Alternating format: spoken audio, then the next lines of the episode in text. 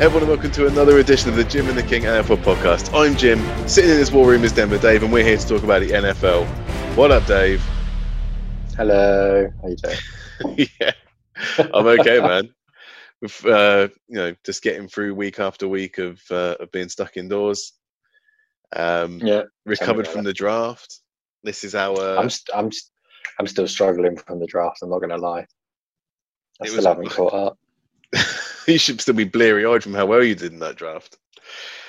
But yeah, this is going to be our season review of the 2019 slash 2020 NFL season. Um, it's our final one before the summer break, and who knows what's going to what's going to occur um, next year for us, Dave.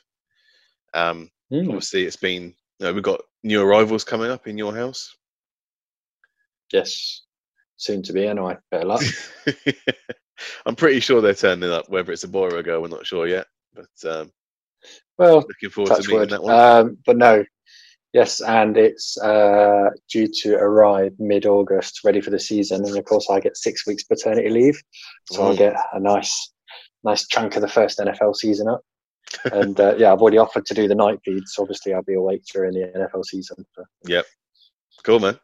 Um, mine's going to be turning one in June. So yeah, we've got lots of uh, lots of little NFL fans running around, but obviously we Yeah. don't have the uh, the usual crew.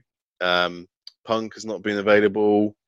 Uh, Philly Psy has not been available for a long time, and the King, well, the King has pretty much abdicated at this stage. So I don't know what we're going to call this podcast next season if we're doing it, but we're going to have to come up with a new name, I think.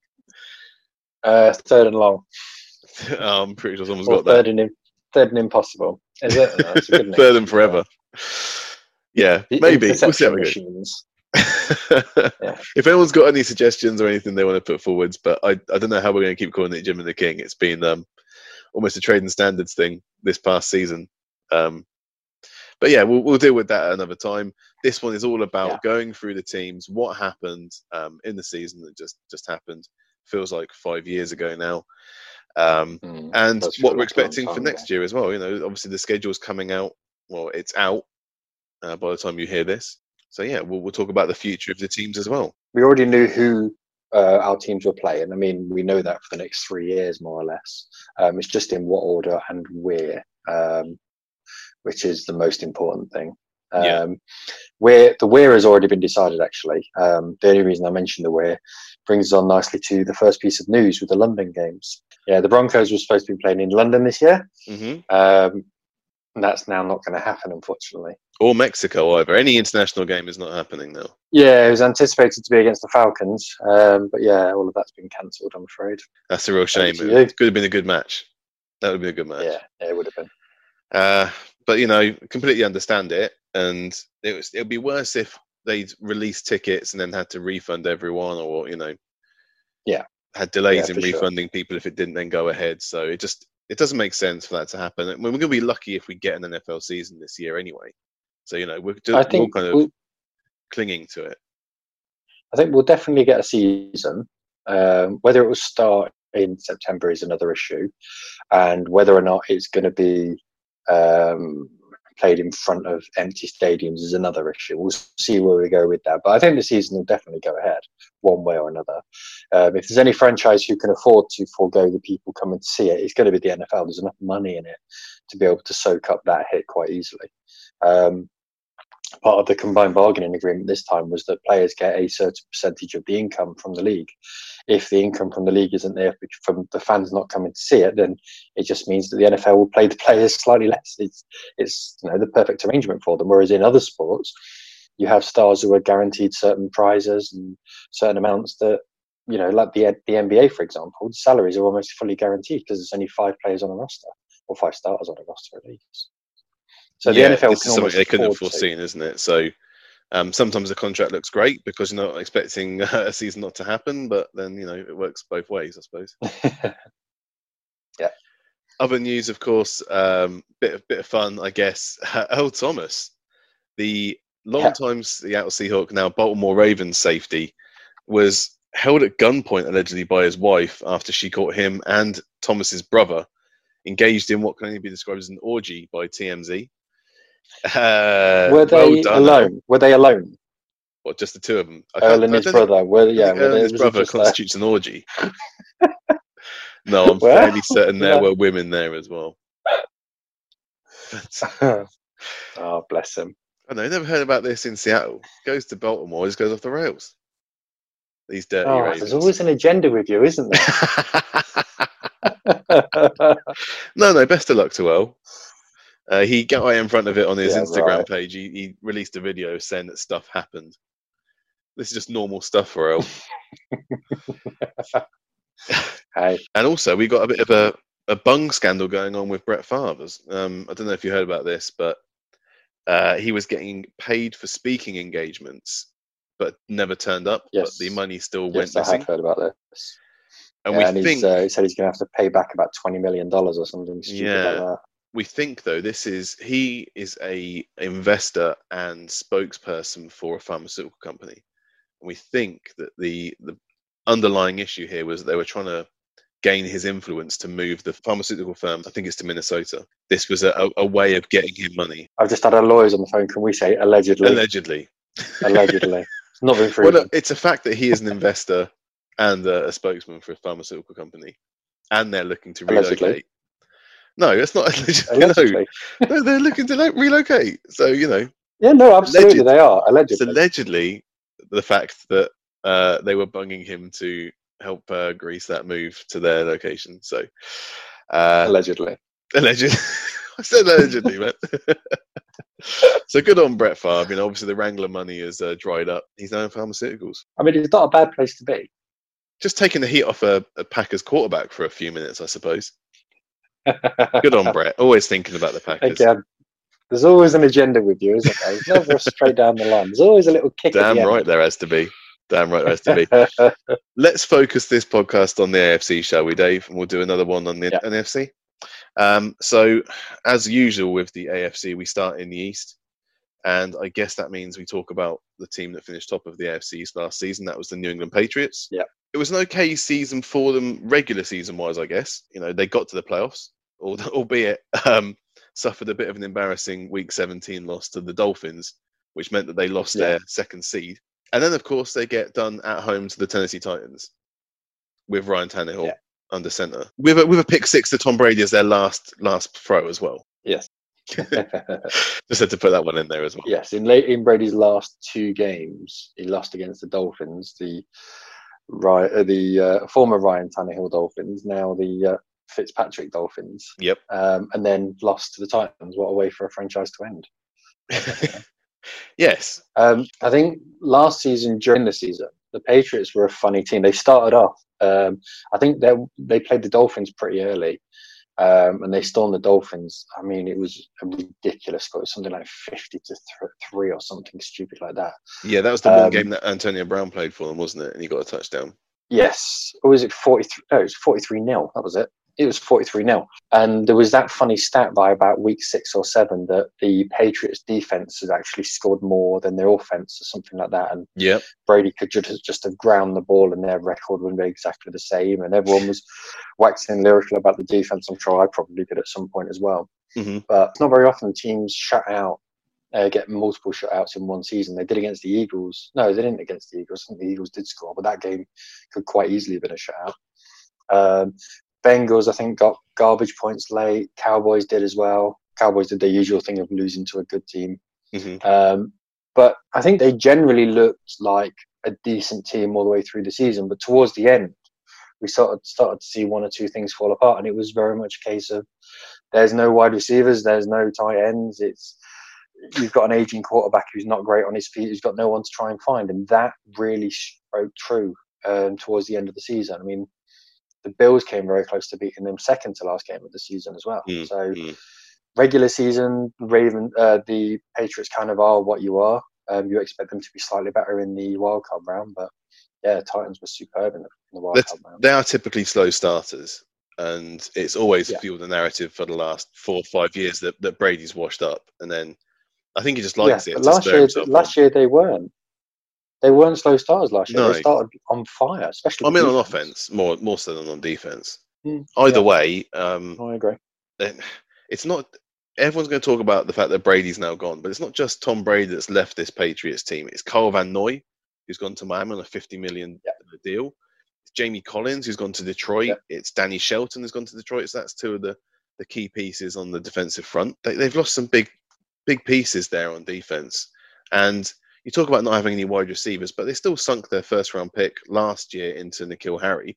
Okay, it didn't really work out, and they, but they still then moved mid-season for Mohamed Sanu. So they were trading around. They were trying to get help to to Brady. Yeah, I mean, they they they got rid of a second you know second round pick for Mohamed Sanu, Yeah. and at the time I think I said that might turn out to be a sneaky good move. The only reason it hasn't turned out to be sneaky good is because they didn't have that chemistry, and you expected Sanu to go in and almost become. Uh, that crutch that Edelman had been for so long, but it just didn't quite work out. Now you put it into context that you know, look what Arizona got for a second round in terms of a wide receiver. it's so that can't it- be judged by different anything value. else, man. That's ridiculous. No, absolutely. Abs- the thing is, you can't compare the two because they were done at completely different times. Um, by, I mean, the Sanu to the Patriots deal didn't involve an idiot, whereas the other one did. So let's sort of, you know, let's not Bill O'Brien the hell out of this. It's, the Sanu transfer might still end up being a very, very good piece of business for the uh, for the Patriots, but right now it looks as though they're slightly overpaid for it, which is a bit of a surprise. he certainly looked better in Atlanta. So it wasn't a stupid move to make. He's an established wide receiver. If you look at the moves they've Yeah. made in free agency as well, um, they've brought in Beau Allen, defensive tackle from Tampa Bay, uh, Adrian Phillips, the free safety from the Chargers. Uh, they re-signed Shaq Calhoun, uh, and a, a move for Damiere Byrd, who's a wide receiver for the Cardinals. I think re-signing McCourty is probably, yeah, McCourty is probably a big deal for them as well. Yeah, who's he's getting on a bit though. He is, but he's only signed a two-year deal, so I think for them it makes perfect sense. Um, but and Joe Thuney as well, I think, was franchised. one thing I was certainly expecting when it came to the draft, Dave, was that um, Belichick would go defense with his his first picks. He traded out of the first round actually, Yeah. um, so the Chargers could move in to get. I think it was Kenneth Murray. Uh, they got a second and a third for that. Yeah. Uh, they picked up Carl Dugger, safety from Lenoir-Rhyne, uh, with the with the thirty seventh pick, which is a, a very good pick, I think. Uh, he's one of the better safeties in that class.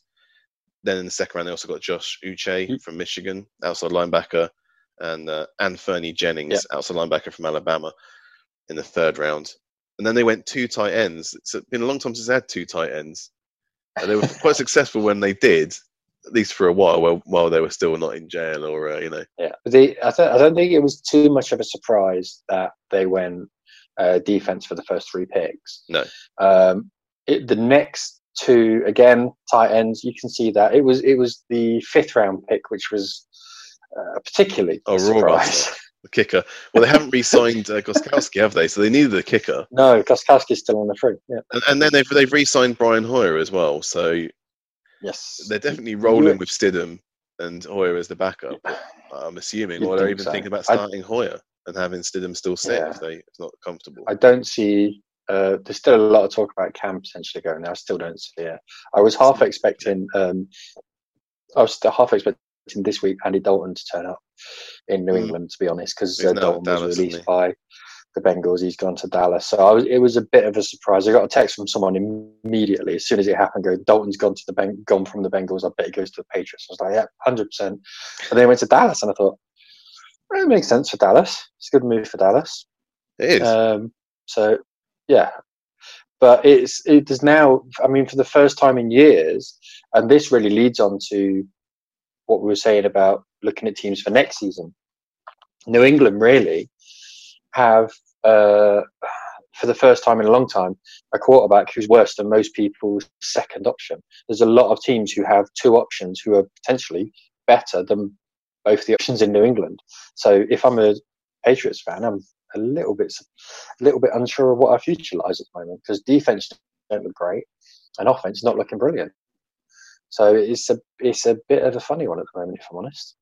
And next year they've got the highest strength of schedule out of all the teams next year. Yeah, I was speaking to our Patriot confidant, uh, Patriot Mark, and he Mhm. he's not, not, you know, he's not as worried as I would be if I was a Patriot fan.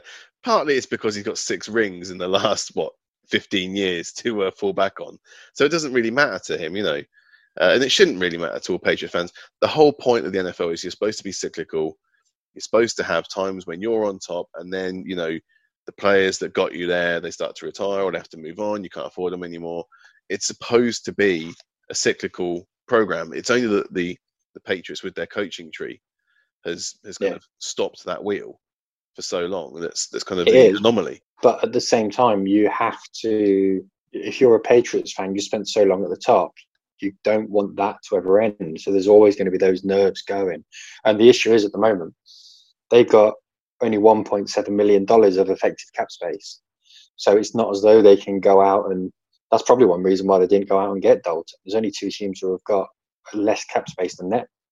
Um, so maybe that's the reason why they haven't gone out and got anyone. So Thoughts then for next season for the Patriots, Dave? Are, are we seeing a complete collapse for them? Do we think, or is it you know are they still going to win the division? Um, I don't think they'll win the division. I really don't.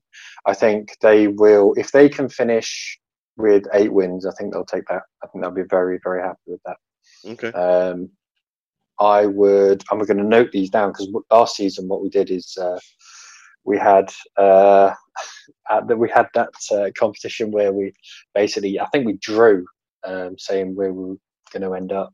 Yeah. So I'm going to do the same again. I'll make a note of them. I reckon they'll get. I'm going to say six wins. Only six wins now. You just said eight and eight would be great. Only. No, I said eight and eight will be great. Yeah. Um, and I still stand by that. I think eight, eight and eight will be fantastic for them. They'll accept that. But I'm going to go six wins. I'm They're going putting to a hard their number on it. wins. Okay. I'm going to say six wins. What say you, Jim? Um, as much as I'd love to say six or lower, this is still the Patriots we're Yeah. talking about, and there is a there is a fear factor, especially that the AFC's teams. Until you've beaten them, you ain't you ain't expected to beat them. You know what I mean? Like, so um, I would let me let's give them seven. I'm going on the over for six. You want to go seven? yeah. okay, that's fine. I'm happy with that. As much as I don't rate their team, Yeah. I don't you know. I, I don't see many positives for that team this season. I still think that there is that fear of going into New England uh, that especially the AFC East teams have. Until they get, if they Yeah. if they come out and they lose the first three games or something, then they're going to be in massive trouble. But they they find ways to grind out games. They have done previously, but I just don't Yeah. see it this time. I really don't. Um, the Broncos play against the Patriots at Gillette Stadium this season, um, probably. So that will be interesting. So we'll. Uh, uh, they also obviously play the Chiefs and the Chargers and uh, those pesky Raiders as well. So it wouldn't shock me if they get seven or eight wins. Um, I don't think they go any higher than eight. I really don't. Um, but yeah, I'll, I'll put the number on six. I think they'll get six wins. Yeah, you can't move it above six now, Dave. You can't start moving that around. no, no. no. That's what I'm saying. I'm, I'm confident with six. I'm happy with six as a number. Let's move on to those Buffalo Bills then. Okay, uh, had a ten and six record, so much better than um, well most outsiders of Buffalo would be thinking. Uh, very good start to season. Tailed off a little bit. The last uh, four games, they lost three of them. Still got into the playoffs though. They lost to uh, the Texans. Uh, It was a bit of a back and forth game. So you know, I think as far as I can see, they lost to the better quarterback in that game. You See some of the moves like uh, the one where Deshaun Watson didn't manage to get sacked despite getting hit by two people at the same time, ran out and It then still got a great. It was a great game. It was it was really turned on those game. moves. Yeah, it was a very good game. Buffalo got their tails up now as a fan base, and uh, had a very good draft. So they traded their first, fifth, sixth, as well as a fourth next year for Stefon Diggs to come along. So they lost out their first round pick. Yeah. Uh, for that second round, AJ Epenesa, the defensive end from Iowa, was just sitting there. So that's a perfect fit, I think, for Buffalo. Round three, they went for Zach Moss. Bit strange, seeing as they had Devin Singletary there um, they drafted last year, who looked very good. But I guess if you've moved on, people like Frank Gore, Yeah. Gabriel Davis, a wide receiver from uh, University of Central Florida, fine. You know, it's a round four pick. They uh, took Jake Fromm, who is a guy that I don't rate at all, quarterback from Georgia, but you know he's going to be a backup, so I guess it's a slight improvement Yeah. in their backup quarterback uh, depth. And then after that, I, I think maybe Isaiah Isaiah Hodgins from Oregon State, the wide receiver they took in the sixth, is the kind of pick of the last three. One was a kicker, so fairly good draft. You know, they they made a good move there of Epenesa. He's going to fit in instantly. They had a ten and six record. They must be thinking they've got a very good chance of winning this division with uh, Brady gone. Yeah, I mean they they really leaned on their defense last year. Yeah. Um, if you look at yards per game, they were the third best team um, in the NFL, and they've kind of stacked on beyond that, adding AJ Epenesa to um, to their defense as well. So I think they know where their strength is. Keep on uh, strengthening there. Uh, there's no major losses for them. Well, Shaq terms of- Lawson's gone to Miami on the thirty Yes, I deal, mean, but yeah, they were never, never going to keep Shaq Lawson. Yeah, never going to keep Shaq Lawson. Defensive end, been replaced by AJ Epenesa. Mhm.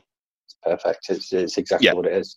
Yeah. Um, I was talking to Punk as well uh, towards the middle of the season, towards the end of the season even, and um, yeah, he was waxing lyrical about the uh, the uh, Bills defense. So yeah, they, they are a superb team, great team. The only problem is they don't have a quarterback to, to really hang their hat on. That's the, that's the only unless issue. you're a, Bu- unless you're a only issue. Buffalo fan, they love him. They do, but I mean, it's it's okay to love someone. There's no problem with that. I mean, Yeah. Jags fans last season loved Gardner Minshew. If you said do you want Pat Mahomes instead, they go, yeah, obviously. Well, so some of them. he's not a guy. but, but Pat Mahomes is a bit, of, you know. But I mean, if you off, if you uh, as a Denver fan, I I really like Drew Lock. I really like Drew Lock. But if you said, do you want Deshaun Watson? Yeah. I mean, it's an it's an utter no brainer. Should be a no-brainer. Is a franchise quarterback. Every single Bills fan would swap, would immediately swap Josh Allen for someone who is a genuine franchise quarterback. They absolutely would. No matter how much you love him, they would absolutely swap him. I I disagree with you on that one. I, I've seen these Buffalo fans They on should. social media. They they've drunk They the Kool Aid hard on Josh Allen. Um, they have drafted. can they, drink what they they've, want. they've signed a few people in free agency. Some older ones like Mario Addison from uh, Carolina. Oh Josh God, Norman. I forgot about him. Yeah, Josh Norman's gone over Yeah. there on a one-year deal. and Josh Norman's gone over the hill. Vernon Butler as well, defensive tackle from the from the Panthers. He's gone there for 15 mil. I mean, we'll, we'll talk about the Panthers in the NFC. Fifty mil. 15, 15 mil. We'll talk about the Oh, it's got a lot, Panthers. They were the only team that only drafted defensive players, but they are looking for a complete sea Yeah. change in their in their roster. So people like Butler and Addison got the short end of it. AJ Klein as well. They picked up from uh, the Saints on an 18 million three year deal. So lot of moving around, but they seem to be working the right way. Uh, Sean McDermott, after some initial struggles as a head coach, seems to be bedding in all right in, in Buffalo now. How how do they improve on their 10 and 4 record, Dave? Are they going to improve? No. No? I mean, the only way that no, the only way Sorry, that 10 they and 6. uh, yeah, the, the only way that they improve on that record is with the extra game that we're going to see. I think that's Right. what really is going to allow them to still get 10 wins. Um, I think their defense is going to win them games. And with next season the way it's going to be, and unfortunately, you're going to hear me repeat myself quite a few times, defense is going to win games next season because statistically, and I think most of the time, defensive players are more ball intelligent than offensive players. It's easier to get an offense click than it is a defense. hmm So I think a lot of the time, you will see defenses who last season weren't penalised a, a, huge amount, um, were structurally correct, and have got the right people in them. They will continue to have success, and I think the Bills will be one of those teams. Um, do I think they'll get ten wins? Probably not, um, because of their offensive deficiencies, um, and with the amount of noise that will come out from um, a certain wide receiver that came from Minnesota. But I, for me, ten feels a bit rich. I'll I'll go in the over and under. I'll go for eight or nine. I'm gonna go nine. I'm gonna go nine. Yeah, I mean, if if we're thinking that the Patriots aren't going to uh, reach the uh, the heights of 12 like they did last year, I think that someone's going to mop it up, and the Bills are well placed, you know, to grind out some of those wins. They're a- they're a tough team. I agree that someone will mop it up, and I don't think it will be the Bills though. How many wins are you going for? I'll I'll go for 10 again. I'm okay going And 10. remember, it's, it is a it's a 17 game season. I know exactly. Yeah, so it's slightly worse than than last season, but only just. I think that you know they're still going Yeah. to be pushing for playoff, you know, in contention there for I the, think for if the you- most part of the season. If you gave the Bills fans, or if you gave the Bills um, sensible fans, most uh, the offer of 10 wins, I think they'd take it immediately because they realise that's probably going to get them a wild spot. with the extra wild card spot this year as well. So Yeah. I think it makes sense. Yep. Okay. Let's talk about the New York Jets. J E T S. Seven and nine last year. A lot of stuff didn't really work. They had some problems. Obviously, Sam Darnold had mono through the middle of that season. So, you know, they lost three in a row. So they lost lost the first four games of the season, including the bye week, which split it up. Um, if you look at by week nine, they were seven and one. Sorry, one and seven as a record, which isn't good. I think if we're looking at a statistical record, but from week ten they started to turn it on. They only lost two games after that, obviously. Uh, yeah, Yeah. seven and nine. It was better than what I thought was their best case scenario when I looked at their record at uh, at week ten. So sorry, from week eleven. So they I just think- beaten the Giants. And I thought, well, they'll probably get to six and ten if they're lucky, and they got to seven and nine. So Yeah. they certainly got better as the, the season went on. There was a good win against um, against Dallas. They were the only bad team that beat Dallas last season. That's right. Oh, that was the that was week six, wasn't it? Yeah, they they won 24-22 in week six. I was looking; it was before the actual run happened. Yeah. But yeah, either way, a lot of stuff didn't work. So Sam Darnold was out for a long time. Le'Veon Bell didn't get utilised the right way, so it's kind of pointless in being there. That run was against bad teams. I'm not Yeah. going to lie. So Yeah. the, the, they beat the Giants, who the Giants last season were not great. Redskins, again, not a lot of value there last season. Second overall the, pick. the uh, most overrated the most overrated team in the NFL. They beat the Raiders. Um, then they lost to the Bengals. That was the weirdest game I think I've ever seen in my entire life. 22 6. yeah, it Um, wasn't even close. Yeah. Well, no, it, it was. Don't let the scoreline fool you. It was close. it was.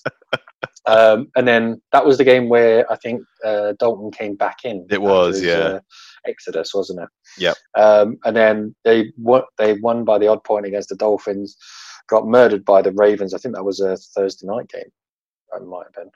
Um, Probably. Because I effectively won that week on fantasy just by the Thursday night games. I think I got about, I came out of Thursday night with about 70 points. It was amazing.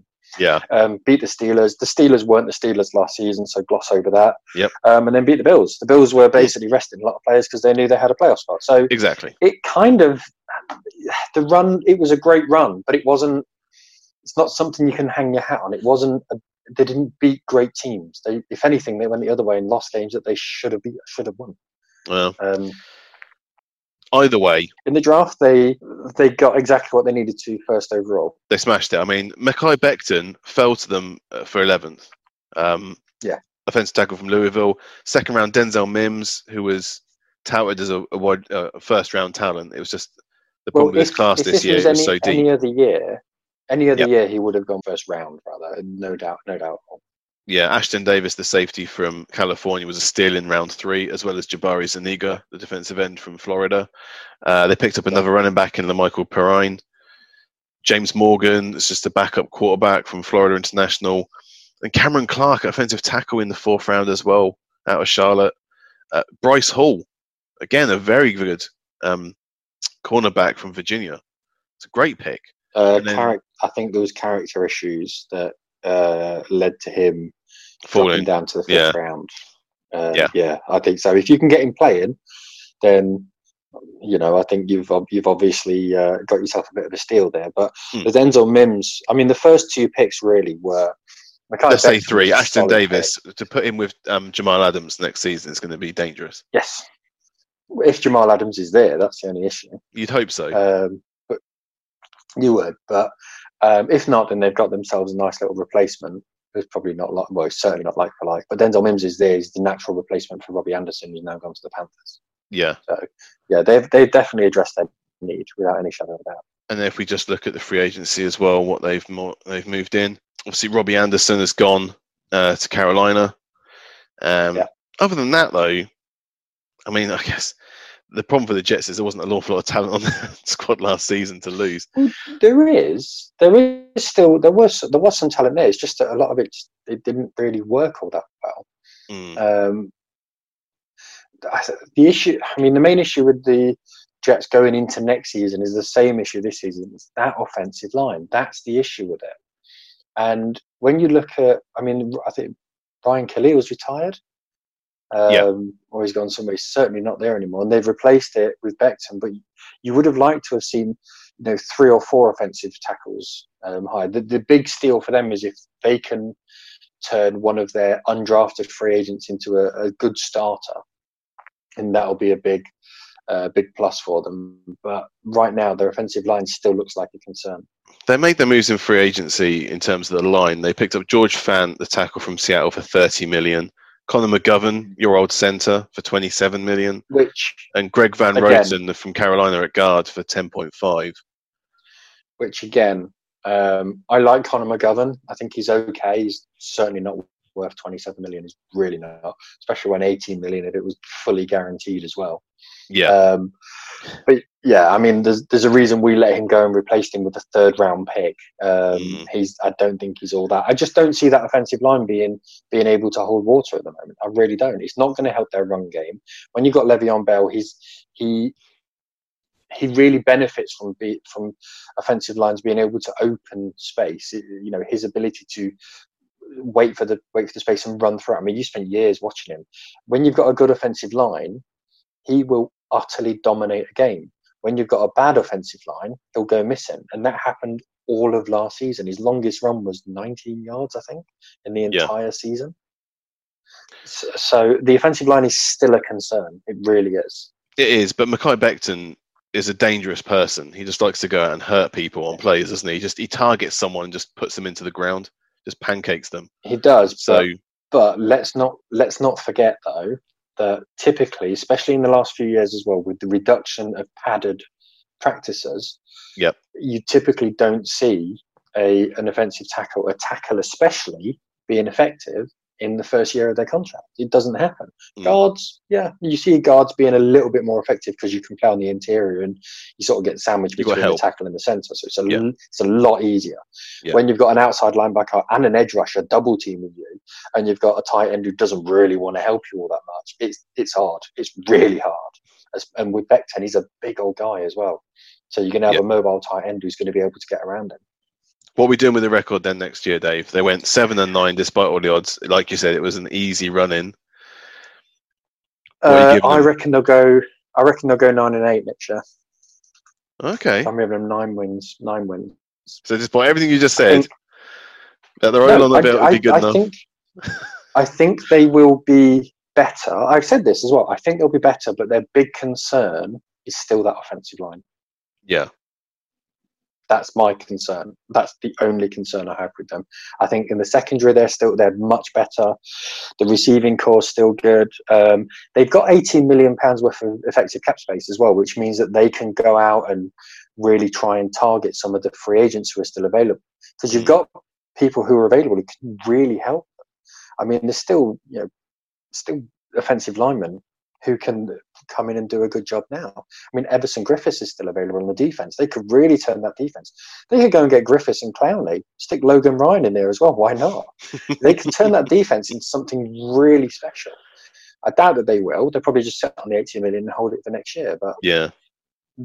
they still have options, which leads me to believe that you know you have to want to do something um, with that amount of money left. You really do.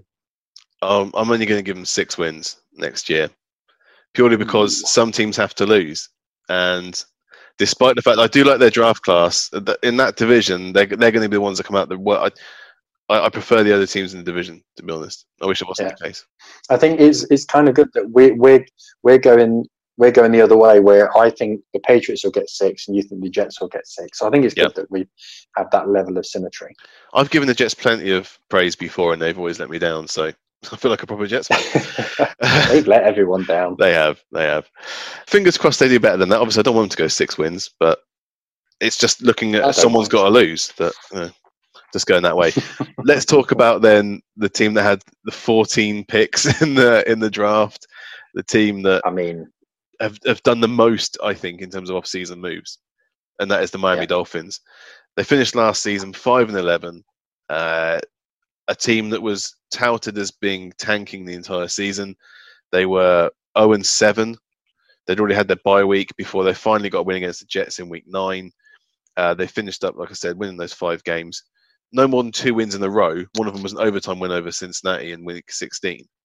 But they did get that that win against the, the Patriots in week 17 at New England, uh, 27 24. So it's a nice way to end the season, um, especially when you're knocking them off the uh, the second seed. So great result in the end for the Dolphins, but they they were always knowing that it was going to be what happened after the the final ball got kicked that was going to matter to them moving into next year. So yeah, look at the draft. They didn't move as we thought they were going to, up from five to three to take Tua Tagovailoa because Tua didn't get picked in the first four picks. So they're sitting there at five. They take him no. from Alabama. I, I still think that was the right move, even if Tua gets injured or re-injured or couldn't play. Um, it made the sense at the time. It's a bit like when you look at the Sam Darnold pick for the Jets at number three in his draft. You know, even yeah. though it hasn't quite worked out for Sam yet, it made the most sense. I'm not going to berate them for making that pick. So it could it could mean that we get the best of Tua Tagovailoa, which is the like uber accurate pocket passer. No, I think of the 31 other GMs in the same position, I think certainly more make that choice than don't. Um, I think it's a very, very sensible pick. Yep. Um, obviously, the next pick of uh, uh, Austin, Austin Jackson, Jackson, was a little bit of a little bit of a surprise. I thought there was um, other players who potentially they could have. Uh, there was, I think, there was a little bit of a run on tackles just before then, so they were slightly unfortunate. Um, but with tackles, it's it's a little bit of a crapshoot. You know, you you sometimes pick up a guy in the second round who turns out to be amazing.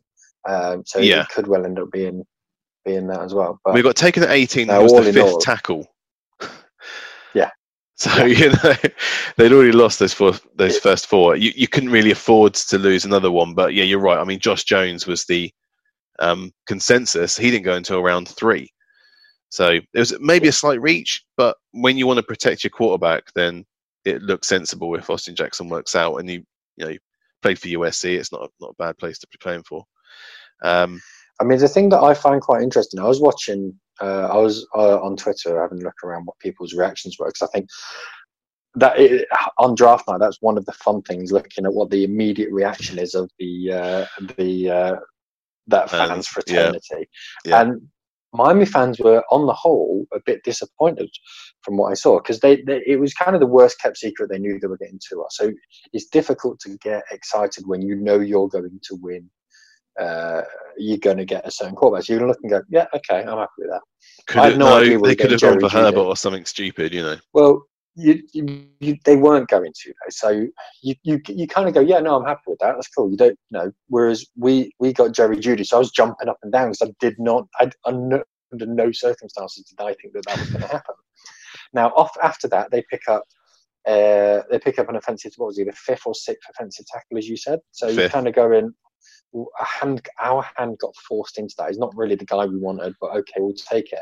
Mm-hmm. And then they took the consensus fourth best cornerback after that. I'm not going to say his name because, well, I can't. Um, but so they came out of it going. Dave, who are you talking about? Noah and some of them. And Igbinoghene. that's the one. And from Auburn. You've been practicing that. You've been practicing, haven't you? No, no. so the, a lot of, I think the Miami fans came away from it going, well, one guy we knew we were going to get. Then our hand was forced to pick up like, you know, the fifth best.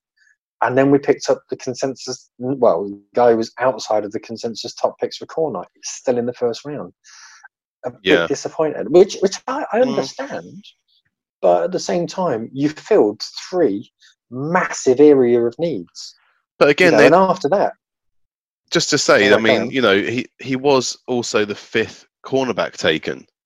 So there had already yeah. been four cornerbacks taken. You know, Okudah, yeah. C.J. Henderson, A.J. Terrell, and Damon Arnette had gone before. So when you look at the board yeah. that was remaining, which means that their hand got felt, their hand got forced again. But they're but they're sensible moves. So they you, they waited for their pick to turn up, and then they they took it. They are, but you can understand why some of the fans might be a little disappointed. Um, fans will get over themselves. They have. I mean, I think it's a solid first round. Same to be said. That's the same to be said for all of us. I don't think yes. there's any set of fans that doesn't need to get over themselves. But that's why we're fans. That's what we are. Yeah. Um, second round, Bob Hunt. I think that was a very good signing. Mm-hmm. I saw a lot of his game tape as well. For, I mean, obviously for Louisiana. Uh, yep. Big, big, strong guy, instant starter. Um, and yeah, I'll let you do the rundown for the rest of them. But no, I think well, just draft class Yeah, Well, I mean, Raekwon Davis. I mean, what a guy! Interior terror, defensive terror. That's what that stands for. He's not a defensive tackle. He's an absolute war machine inside. you don't start so- for Bama unless you are a very good defensive player.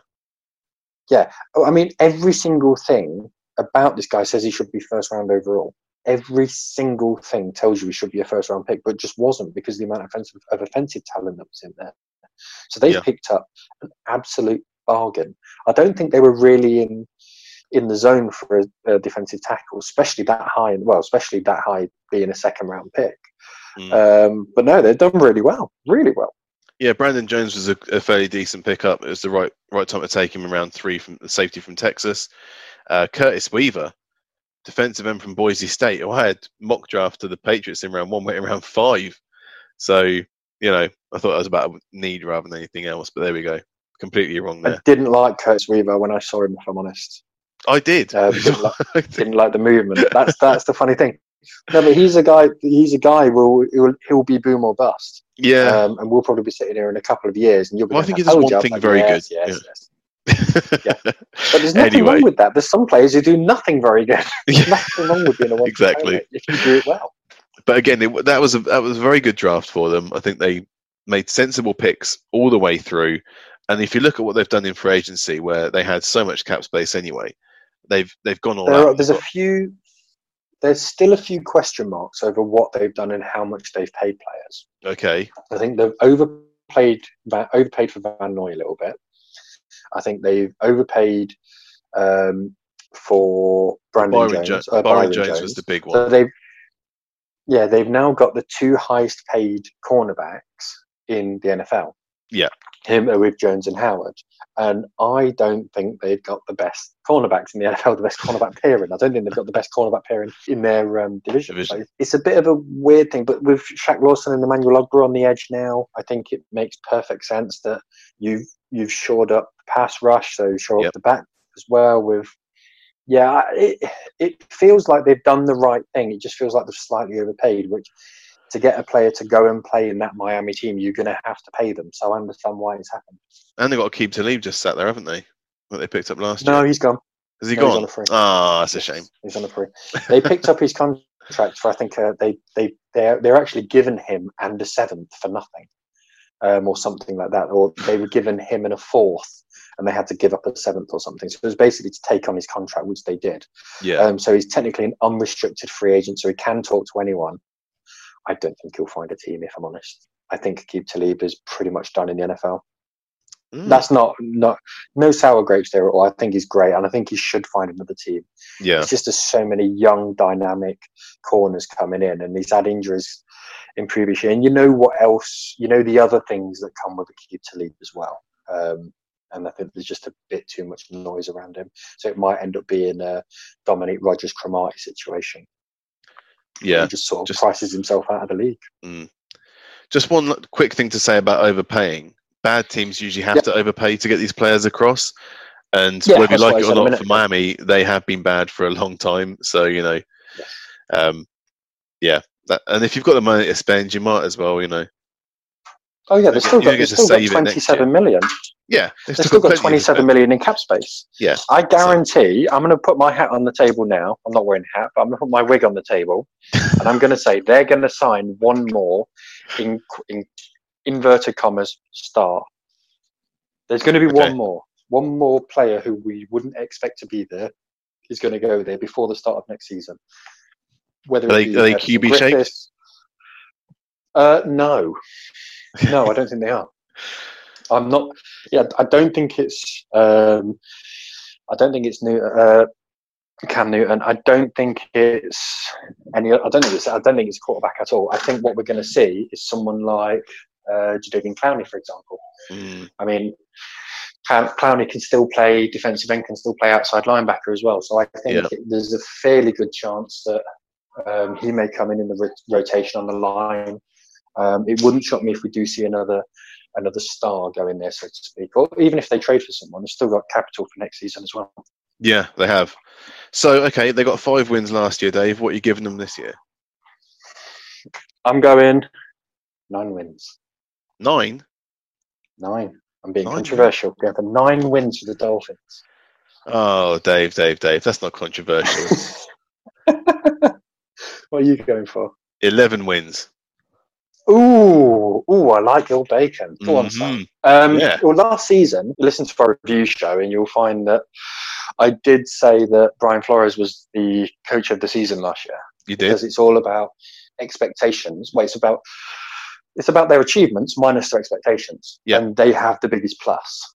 So Andy Reid, for me, broke even almost because he did what you expected him to do. Um, Right. and that's not me having a dig. It's just that Is a bit. he had a Super Bowl winning had a Super Bowl winning team. You know, that's what he so they went and won the Super Bowl. Well done, but you've done what you should have done. It's as simple as that. Um, Mike Vrabel, again in the conversation for coach of the season. Um, but Brian Flores now has to move on to that next level. And we've seen first year coaches, not normally of the Belichick um, sort of stable, but we've seen coaches have a good first year um, and now he's up, up to him. He's been given the keys. You know, he's got an embarrassment of riches now. You now need to go and earn your your stripes as an NFL coach. Um, but from everything we saw last year, he turned a really horrible tanking franchise. Yeah. Into what what is what was essentially um, one of the places to look at now. So we both agree that they're in with a chance of winning that division. You've got um, the Dolphins with 11, the Bills with 10, um, Patriots with seven, and Jets with 6 Mhm. I've got Bills, Jets, and Dolphins all on nine. That wasn't planned. You're Um, such a fence sitter, aren't you?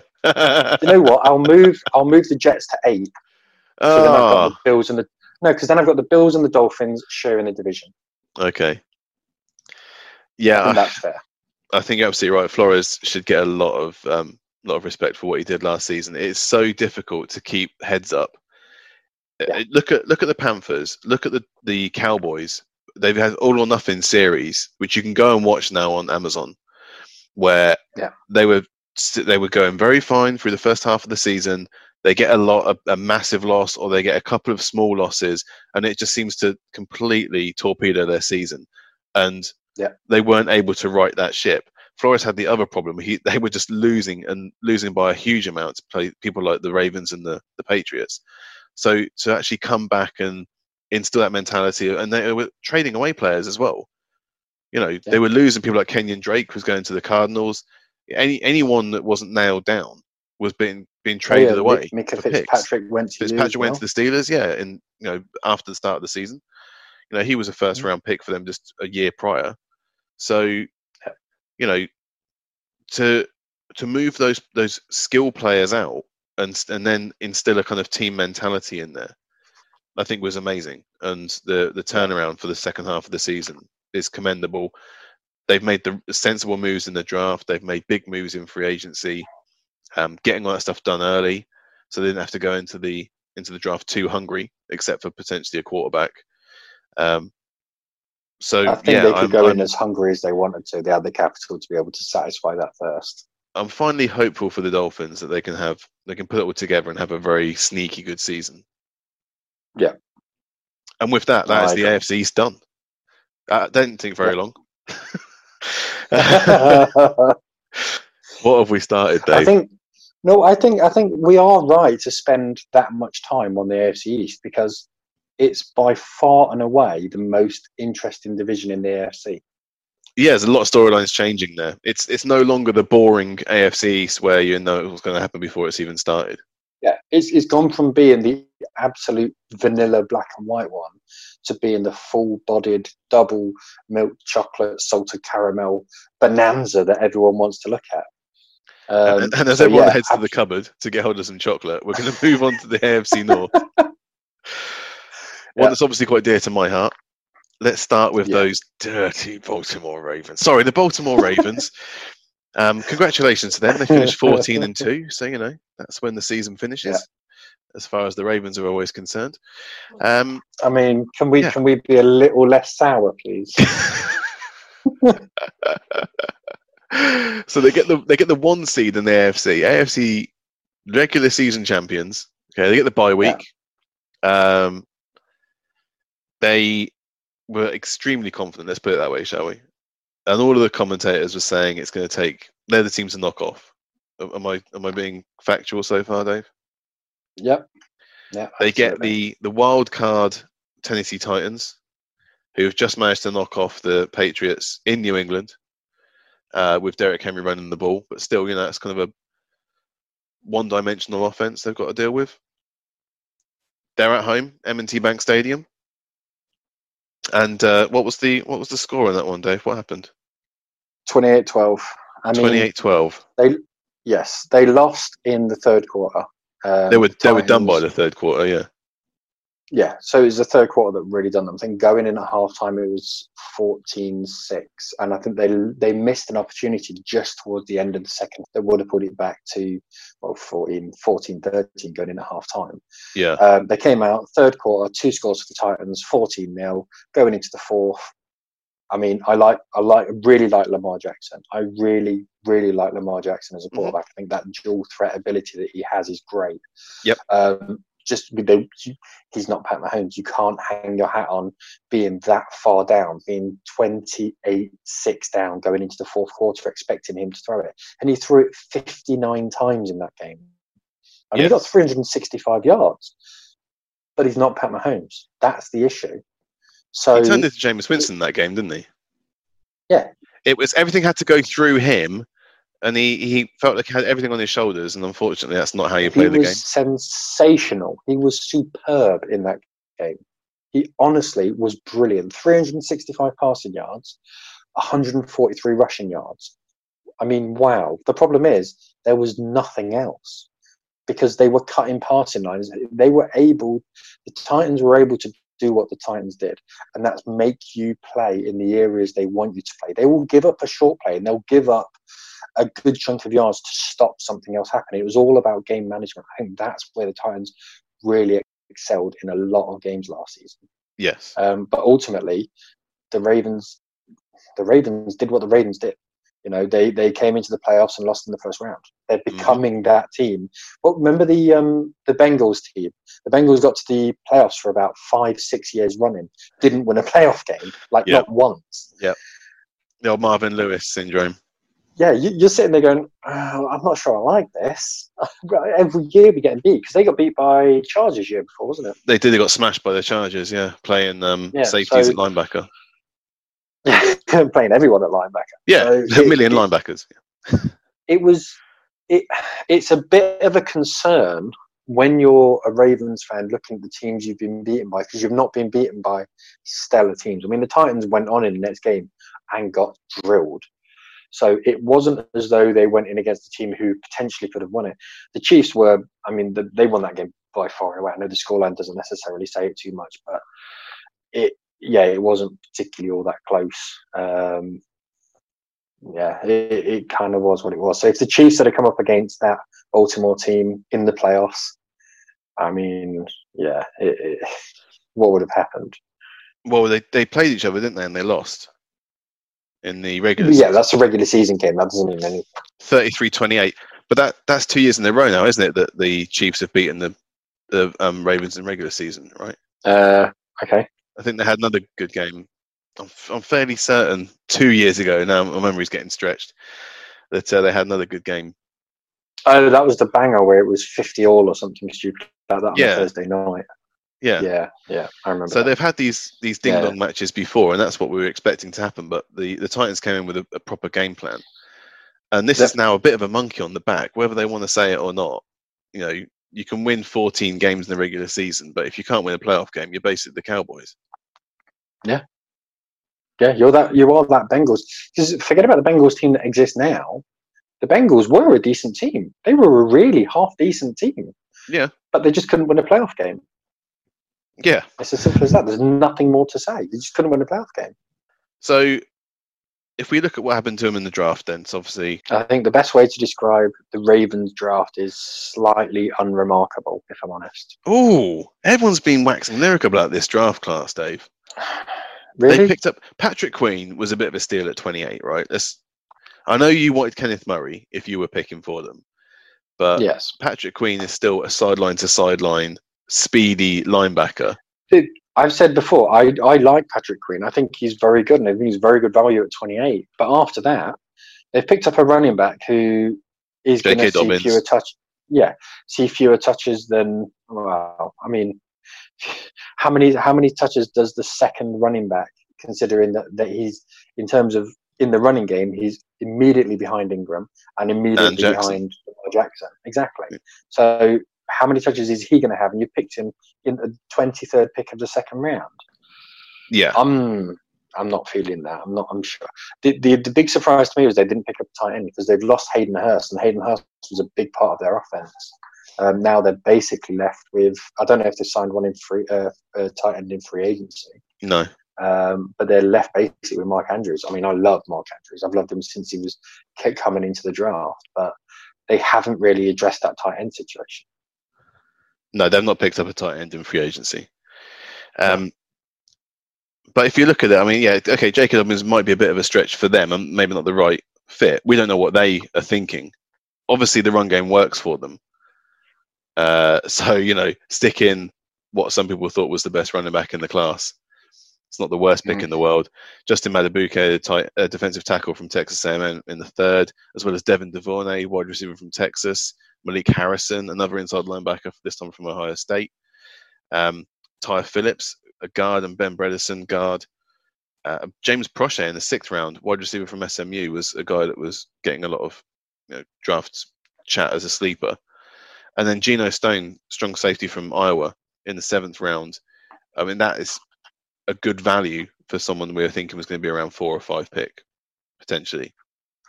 So they've they've added depth. They really need to sort out the the linebacker was the, the biggest position of need, and they did it with the first pick. And with all their other picks, there wasn't a, a duffer as far as we can see. So a lot of people were liking their, their picks. They There's traded down a couple going of times. massively exciting, um, and that's the only issue. Really, is it is sufficient but not exciting. Mm. Okay. So, uh, well, thank you for putting some water on that fire, Dave, because um, I've been getting a little bit worried recently. So, uh, if we look at what they did in free agency, uh, most of it was just re-signing existing players. So uh, they re-signed Jimmy Smith, um, Anthony Levine, Chris Moore, Jihad Ward, uh, Pernell McPhee. Um, all they really picked up was Derek Wolfe from the Broncos on a one-year, three Yeah. million deal. Uh, he's only just turned thirty. That's not bad. And DJ Fluker It's not. uh, from the Seahawks. It's not bad. I mean, the, the the problem is they've. So if you look at their edge, so Derek Lyon is an edge. He plays on the edge. He just does. I mean, a lot of people are saying he plays on defensive line. He doesn't. He plays defensive end. So you've got Calais Campbell now on defensive end, Matt Judon on defensive end. You had Ward on defensive end, and Derek Wolfe on defensive end. I mean, Calais Yeah. Campbell can rush from the from the inside, obviously, but it just looks as though they're stacked on on defensive end in free agency. It doesn't really make sense. Um, but it is what it is. You know, it's good to have weapons. Um, but Derek Wolfe's a, a really good player, and I really like Derek Wolfe. He's a leader in the dressing room as well. And they've got him for what was it, three million, rising to six Yeah, incentive. Now, I I really like Derek Wolfe, but look how many games he's missed in the past two seasons. And a lot of the stats don't always tell the say the right result because he'll start a lot of games and come out with a wrist complaint, or he'll, come out with. Uh, I think he came out with um, a fractured elbow at one point. and was back three weeks later, only to go back out again. Mm. So there's there's that. I mean, if Derek Wolfe's fully fit, he's signing more than a six million dollar deal. Um, uh, but there weren't many takers on him, and the Broncos were quite happy to let him go. I mean, obviously we've replaced him with someone who's significantly better, rushing from the inside. But um, it just seems like, again, the Ra- the Ravens. Uh, the Ravens free agency class is just missing that real star. I mean, Calais Campbell's 33, 34 now. I mean, he's not got the same explosion he used to have. No. Um, So, and the problem I've got with the Ravens is last year I think they won. uh, They they won four or five games with with uh, by one. Uh, I think it was four or five games by one possession, um, which is not usual for you. I think I think I'm right in saying that it's not usual for teams to win that many games by one possession, unless you're the Chargers and you lose that many games by one possession. Yeah, Um, but that might be over the last two seasons, if I remember. yeah. I'm not seeing too many close games in there. I mean, they had a point yeah, differential it's plus over the past three 249. Well, the so in the if you look against the Brave against the 49ers, they won by one possession. Yes. Um, against the Bengals, they won by one possession. Against the Steelers, they won by one possession.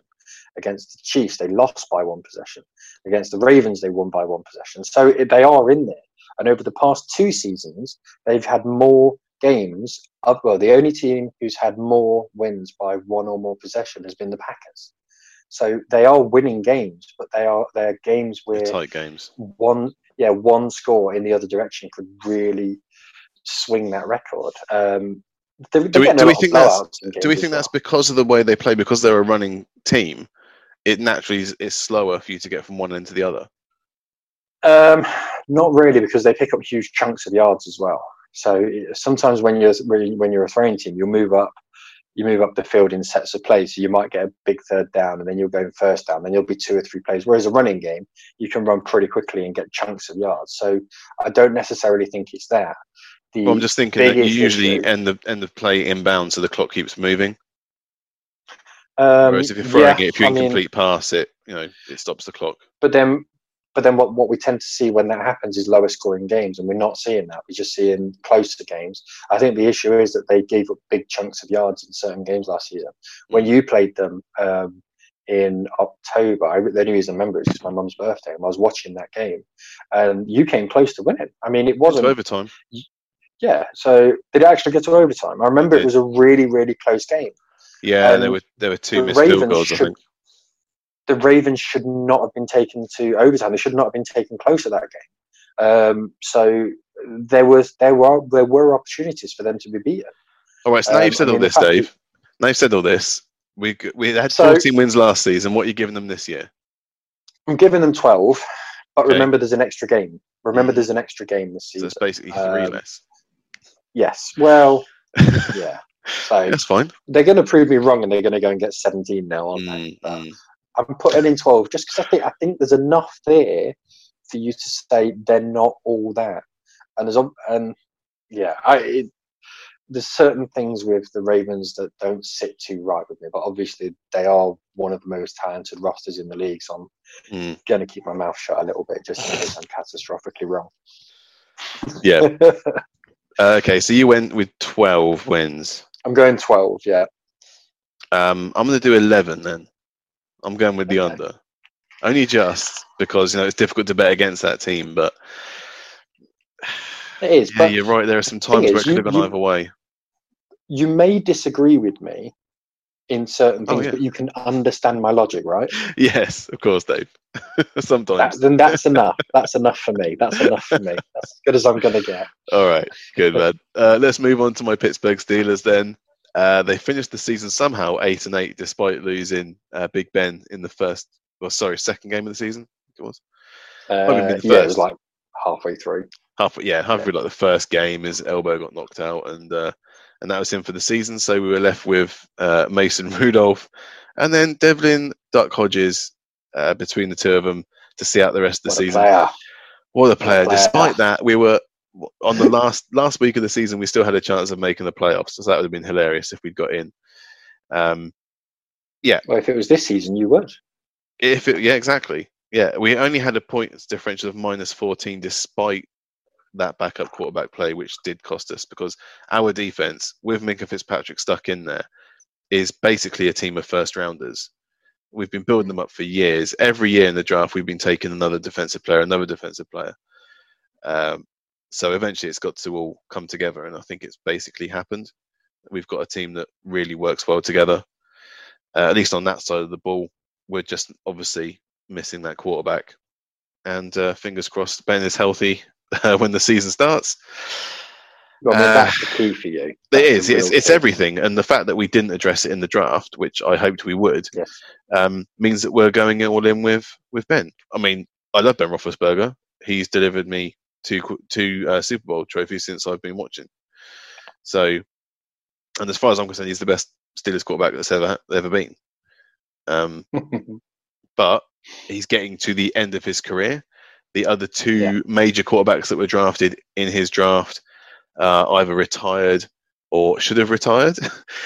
and, you know, I can only hope that that's, that year off has given him a chance to recharge everything that was starting to flag, and he's ready to Yeah. come in and give us two more years. Um, I mean, we've seen it in a number of a number of sports where there'll be a guy who'll get an injury or he'll have a year off or something like that, and they come back bigger and stronger and better. But we've also Yeah. seen it a million times where people have a year off, come back, and they're just never the same. Um, you're right; it is everything. It's everything for your franchise. You can't afford to lose him again and be in this situation. If you do, what's the chances of seeing seeing a Cam? I don't want to say Cam because it's lazy, but seeing a It Cam or seeing a another another guy who's I mean even i was I was going to say picking a guy who's not fashionable at his current team who's just had a replacement um, brought in. Um, someone like Nick Foles has just come in and you know the the Steelers go let's let's go and get Mitch Trubisky. Let's go and you know. I think we've already got him in Mason Rudolph, haven't we?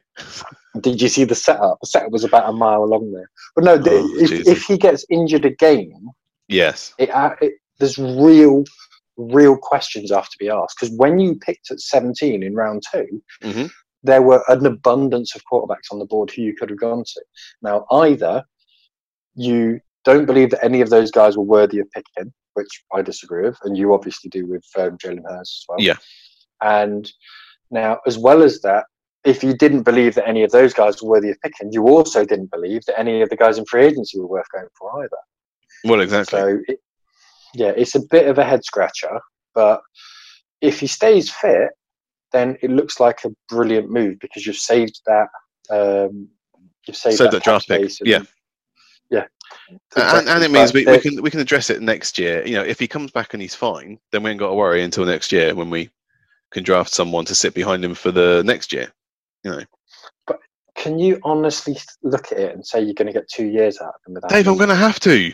I've got no choice now. But, yeah, but you don't. But No, I do. realistically, realistically, I just don't see it because when we went and got um, Joe Flacco, I said on a number of occasions next season he will get injured, and when he does, Drew Lock will come in.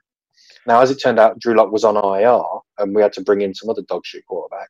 But I, we, you could see it telegraphed a mile off that he was going to get injured. There was absolutely no doubt about that, and it feels like the same thing's going to happen with Roethlisberger. I think the, the slight difference is that we saw. Right, first of all, Flacco was never as good as Roethlisberger, and No, no, no, I, no, no, no. I wasn't making the comparison. I was just saying the Um, situation of having an old quarterback in. yeah, yeah, yeah. It's not a dig over at. Flacco, but um, no, no, no, no, no. Um, okay, so I think the, the difference if we compare him to someone like Rivers, then okay, so same draft class or or Eli, is that both Eli and Phil have shown a tail off in production uh, Yes. over the last season, uh, two seasons even. You know, you could see their decline. Whereas I don't think we saw a, a noticeable drop off in Ben's accuracy or or arm strength leading Because he up was to his sitting on injury. his arse in hospital Well, yeah, but I'm, I'm talking about to his injury. Okay. I'm talking about the season before, no, no, no. Dave. All right, there wasn't there wasn't that season before where he's like, oh, he's getting old, and now and then there's an injury. You know, it was like he's getting old, but he's still slinging it, and then he got injured. you have to admit though that the concern of having an old quarterback, and he is an old quarterback. He's not older. He's old. Yeah, Having an old quarterback who hasn't been he hasn't been active for an entire season, and he can't go into OTAs this year either.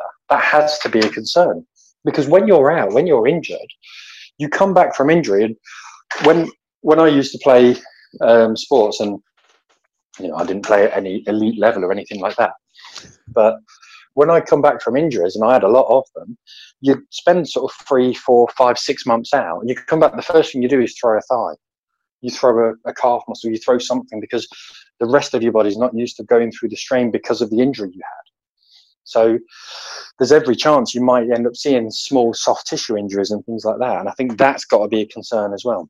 It is, it is. But But- there we go. They obviously know something I don't, and they've they've gone all in with him because the, well, the draft reflects it, Dave. You know, they had a chance, like you said. I was ho- kind of hoping they'd say Jalen Hurts. They didn't. They went with Chase Claypool, who is, you know, by all accounts, a, a first round wide receiver in any other year out of Notre Dame.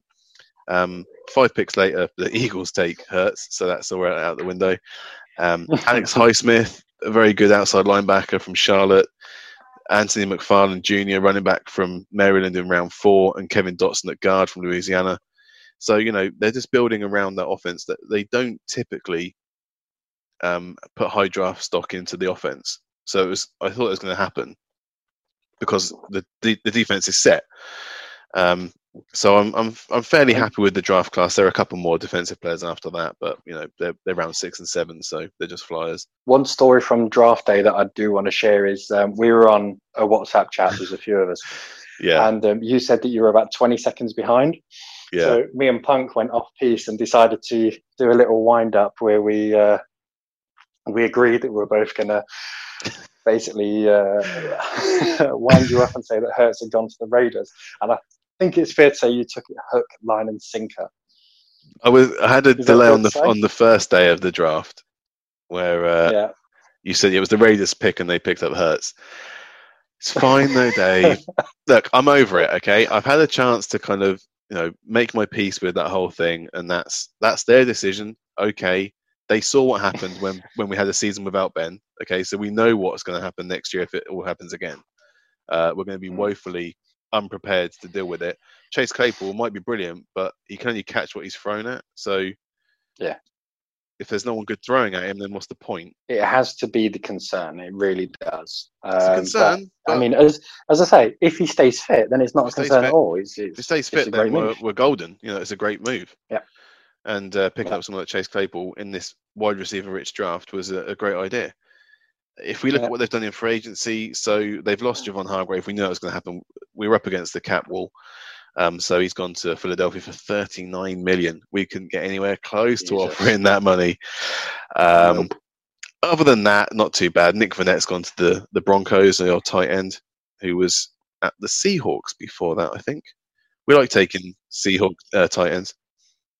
He had a bad time in uh, the Steelers. I don't think he particularly fitted in with your scheme. It was a kind of a Um, desperation move. I think mid-season we were a few tight ends I think down. We just moved lost for him. uh, Vance McDonald, didn't you? So you moved in for him. So it made it made sense for both of us.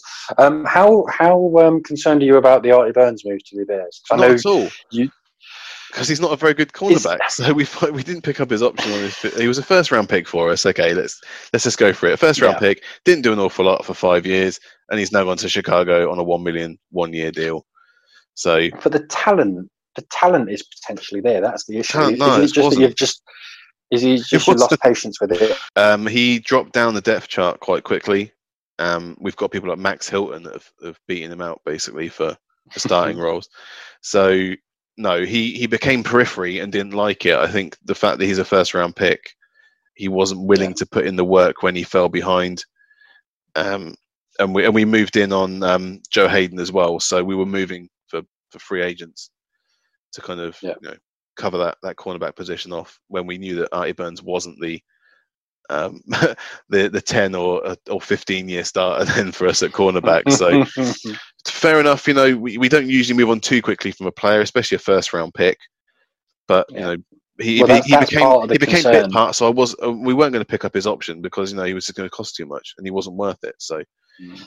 Uh, but we have made some fairly decent moves in, in free agency. Eric Ebron was a, a nice pickup at tight end. We haven't had a decent, um, apart from you know, so Vance McDonald when he's when he's rumbling and uh, and knocking people over, it's great to watch. So hopefully Ebron can be a red zone target. Derek Watt, we've now got two Watts in the building. Uh, fullback Yep. from the Chargers. is he one of the Watt brothers? Yes, He is okay because I know obviously he's the third Watt. So we're hoping to get uh, JJ come across pretty soon. behave. Yeah, Park down, will you? why not? We've got the incentive now for him to come come for it, why over. not? And Bill O'Brien will give him away, I think, for Chiba Smarties. No, it'll no it'll cost you a fifth round pick. I'd take it. I'd take it for JJ Watt. It's him and, and him and TJ on the other side. You got, you have to pay him five point seven million this year. That's what we've got. Yeah. uh, Stefen Wisniewski, guard from Yeah. the Kansas City Chiefs, Super Bowl winners. I mean, that's great to to plug the gap. Obviously, Ramon Foster is now retired, so um, that's a nice nice move in there. Yeah.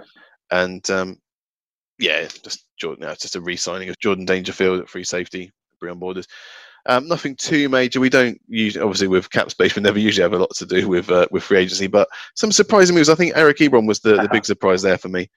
Um, so okay, let's talk about next year then, Dave. What are you giving my Steelers for? Uh, No, no, no, no, no. It works the other way this time. Oh. You- when it's your own team, you say first. okay, um, so yeah, eight and eight. Going? I'm going? going with a 12 win season. Oh, I'm getting us above the Ravens Okay. because in my perfect world, everything works out, and Ben's healthy for the entire season. He's launching it, and Juju and Chase are, are grabbing all the balls out of the air, and Ebron's getting his 15 or 20 touchdowns. I am going to go for a three-win season. Now you see, Dave, no one even no one believes No. that. Not even punks Not believe really. in that. Come on, So you're going 12 wins. yeah. I'm going. Uh, I will go 11. I was going to go 12 as well, if I'm honest, but I'll go 11. Okay, I thought you were going to say nine because that's all you've ever said so far. You look a bloody German, No. But uh, okay. right, I've said very much. nine twice. Okay, so that's the Steelers. Let's move on then to the Cleveland Browns, who finished with a six and ten record, the the preseason Super Bowl winning drafted with the Browns. Cleveland Browns. Just briefly, if you want, Dave. Obviously, you know a lot of hype going into the season. Um, Freddie Kitchens, well-respected head coach. You know, a lot of experience. You reading the right notes? Oh, sorry, no, I'm not reading the notes. Yeah, international joke. Freddie Kitchens uh, fired after one season. At least, at least they've addressed that this time and gone for someone with bags of NFL experience in Kevin Stefanski. That's right. Yeah. I mean, it's a bit unfair. I like, I like Stefanski. I like what he's about. I've listened to a lot of what he said, and he talks sense. I, I. They like could have had Robert Saleh, defensive coordinator from the 49ers. They could have had Eric Bieniemy, offensive coordinator from the Chiefs. They went with the guy that got dicked Robert on by Robert Saleh. All right. Yeah, I have no Uh, issue with that. Yeah. Okay. So yeah, six and ten, fairly bland uh, season for them. Uh, it was the the opening loss, I think, against the Titans that really set the tone. 43-13 when they, they had so many hopes going into the season. Just an absolute hammer blow. They managed to beat the Jets, but okay, it was the Jets. Yeah, but that even even that was a close game. Even that was a close 23-3? game. Yeah. No, but don't always look at the score lines. Oh, Don't right, that's all I always can look go over now. I can't remember. I didn't watch the Jets game and the. You know, I Let's love go- the Jets. Let's go. Okay, yeah, okay. They did manage to beat the Ravens, forty to twenty-five. So there was that one great game there. Uh, they got the Oh, win. they'll release a DVD of that. they might do. Uh, they got Mm. wins against the uh, the Bills, the Steelers, and the Dolphins in succession. Uh, then lost to the Steelers. That was the um, Duck game, I guess. Duck must have beaten them on that one. First one was uh, the win over uh, the Steelers, where Mason Rudolph got hit with a helmet in the head by Myles Garrett. Uh, then used the racism defense a week later. So, uh, allegedly, allegedly, no, he did use that defense. allegedly. Yeah, well, I'm not. Yeah, it's allegedly that he said it. Obviously, no one else heard him say it. Uh, yeah, and then they got one win against the Bengals in Week 14, followed by three more losses, including Week 17 at Cincinnati.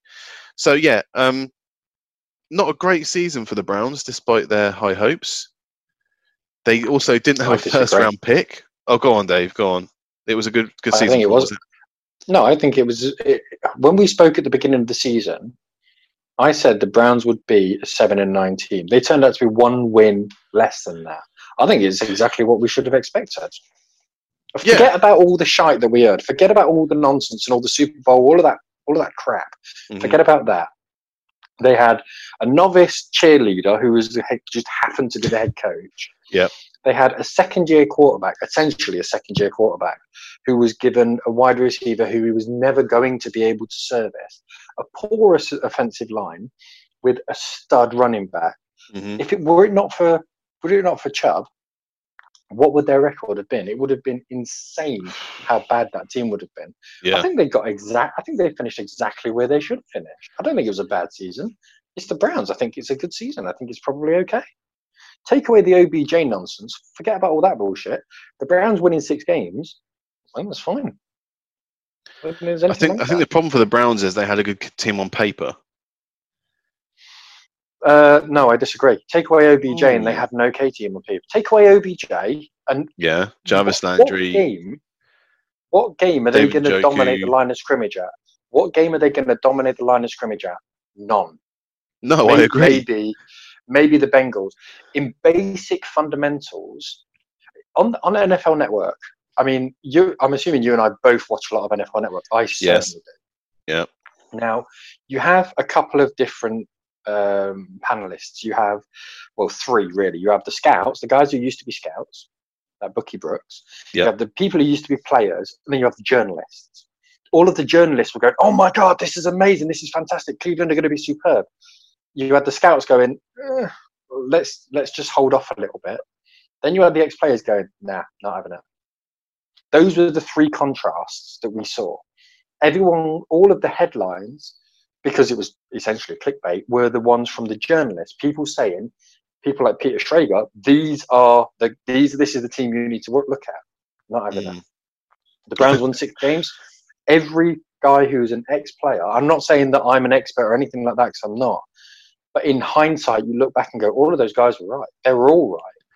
Well, Schrager does like um, cheerleading for teams, so um, not not surprised by that. But so let's let's go through to the season finishes. They have to now look at the draft. They didn't have a top five pick like they normally do. They had to wait until pick ten, but they somehow Jesus, they managed to luck into Jedrick Wills, who I think was the top offensive tackle in the class out of Alabama. So that's addressed a bit of a need there straight away. They also Yeah. then pick up Grant Delpit, who slips into round two, the safety from LSU. Yes, there's uh, someone that we both know um, had a real issue with Grant Delpit's uh, celebration. I think it's fair to say that Mike was not overly impressed with uh, his his uh, family's attire during draft day, which I thought was quite entertaining. He was bang on as well, absolutely spot on. but they had a, hate to say it, but they had a very good draft. Jordan Elliott, a defensive tackle from Missouri in round three, as well as Jacob Phillips, um, inside linebacker Harrison from LSU. Bryant. Harrison Bryant Bryant was a good fell to round four at tight end from Florida Atlantic. It's- And then I know, I know. I always say don't look at a highlight reel, but Harrison Bryant's highlight reel, superb. It's a proper Hollywood highlight reel. It I mean, there were there were no first round tight ends, but he was a round four pickup, so you know. Yeah. And then to pick up Donovan Peoples Jones, the wide receiver from Michigan, in round six. Round six. That's a steal. I, I'm sorry, but they they didn't whiff on any of their picks. Donovan Peoples Bryant. If OBJ is still there, he'll Peoples never Jones. see the ball. He might be, he might be a punt returner, whatever. People Bryant. I don't care. He'll never see the ball with OBJ demanding it, and, and honestly, he will never see the ball. The other They the other players well they moved in and on free agents they made some moves. Jack Conklin was a massive pickup from Tennessee at right tackle, Huge, forty-two huge million pickup, for yeah. three years. Uh, also, Yeah. Austin Hooper, the long-term tight end that the Falcons has gone across. Uh, Case Keenum, backup, uh, backup quarterback. There. Not not a bad move that I think. No, I think it's fine. I think it's fine. The problem is the amount they're paying. They're paying him 18 million. It's unnecessary. Yeah, Adrian I- I don't think Clayborn, they need to pay him defensive end from the Yeah. Falcons as well. He's gone across on a two-year deal for five point seven five mil. Uh, Andrew Yeah. Billings from the Bengals, a defensive tackle. I mean, Did- not quite Did you sure. say Austin. Hooper? Yeah, Yeah, Austin Hooper's a good signing. I think they've overpaid for him. Um, they've forty-two lost- million for Austin Hooper. That's yeah, ridiculously expensive. Well, that's that's over what four years? Was it three years or four years? I think it was four years. Four it? years. Yeah, I mean, he's only twenty-five, the- but it looks thirty-five. yeah. It's very slow. He play, he plays rough. That's the problem. Um, but his Yeah. yards after his yards after tackle are good because he's able to battle through. But they've lost Tyler Eifert to the Jag, so it made sense they need to get someone else in. Uh, the big benefit to them is going to be Andy Janovich. Um, this is me banging his drum again for obvious reasons, but he creates so much space in that backfield um, just to be able to run through, and he's fantastic on uh, special um, special teams as well. So he will be a big old player for them. They got him for only a seventh.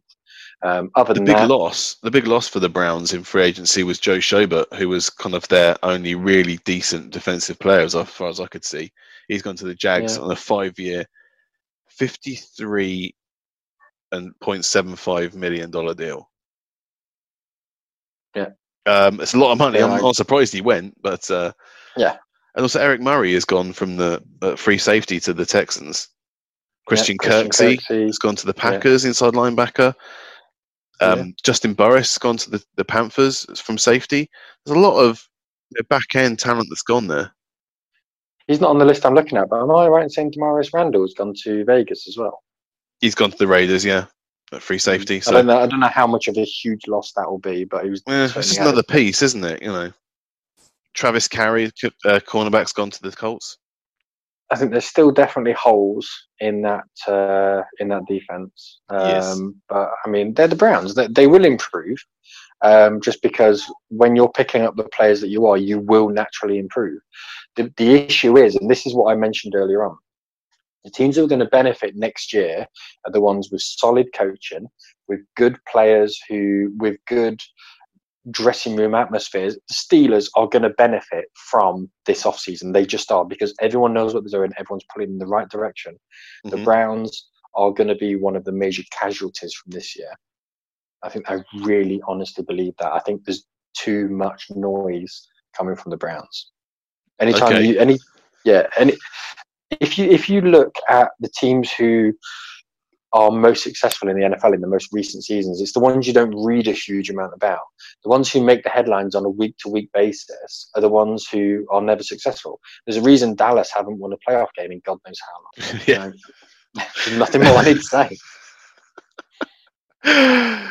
well, as we're talking about it, let's get on to the team that picked first in this year's draft. It was the Cincinnati We're not, Bengals. we're not going to do. oh, sorry, we've got to do a pick. for the- Oh, for the Browns. let's do a pick for them for the Browns. What are you giving them, Dave? Um, I am going to go. Uh, I don't think they'll have a winning record. I am going to go eight, Eight and nine. eight and nine, eight, eight and one. I'm going for Fair eight, enough. eight and one, I, just so I can be neutral. I don't think Yeah. they're good enough to get a winning record in your division. I don't think they're good enough to beat you. I don't think they're good enough to beat the Ravens. They might get a sticky win every now and again.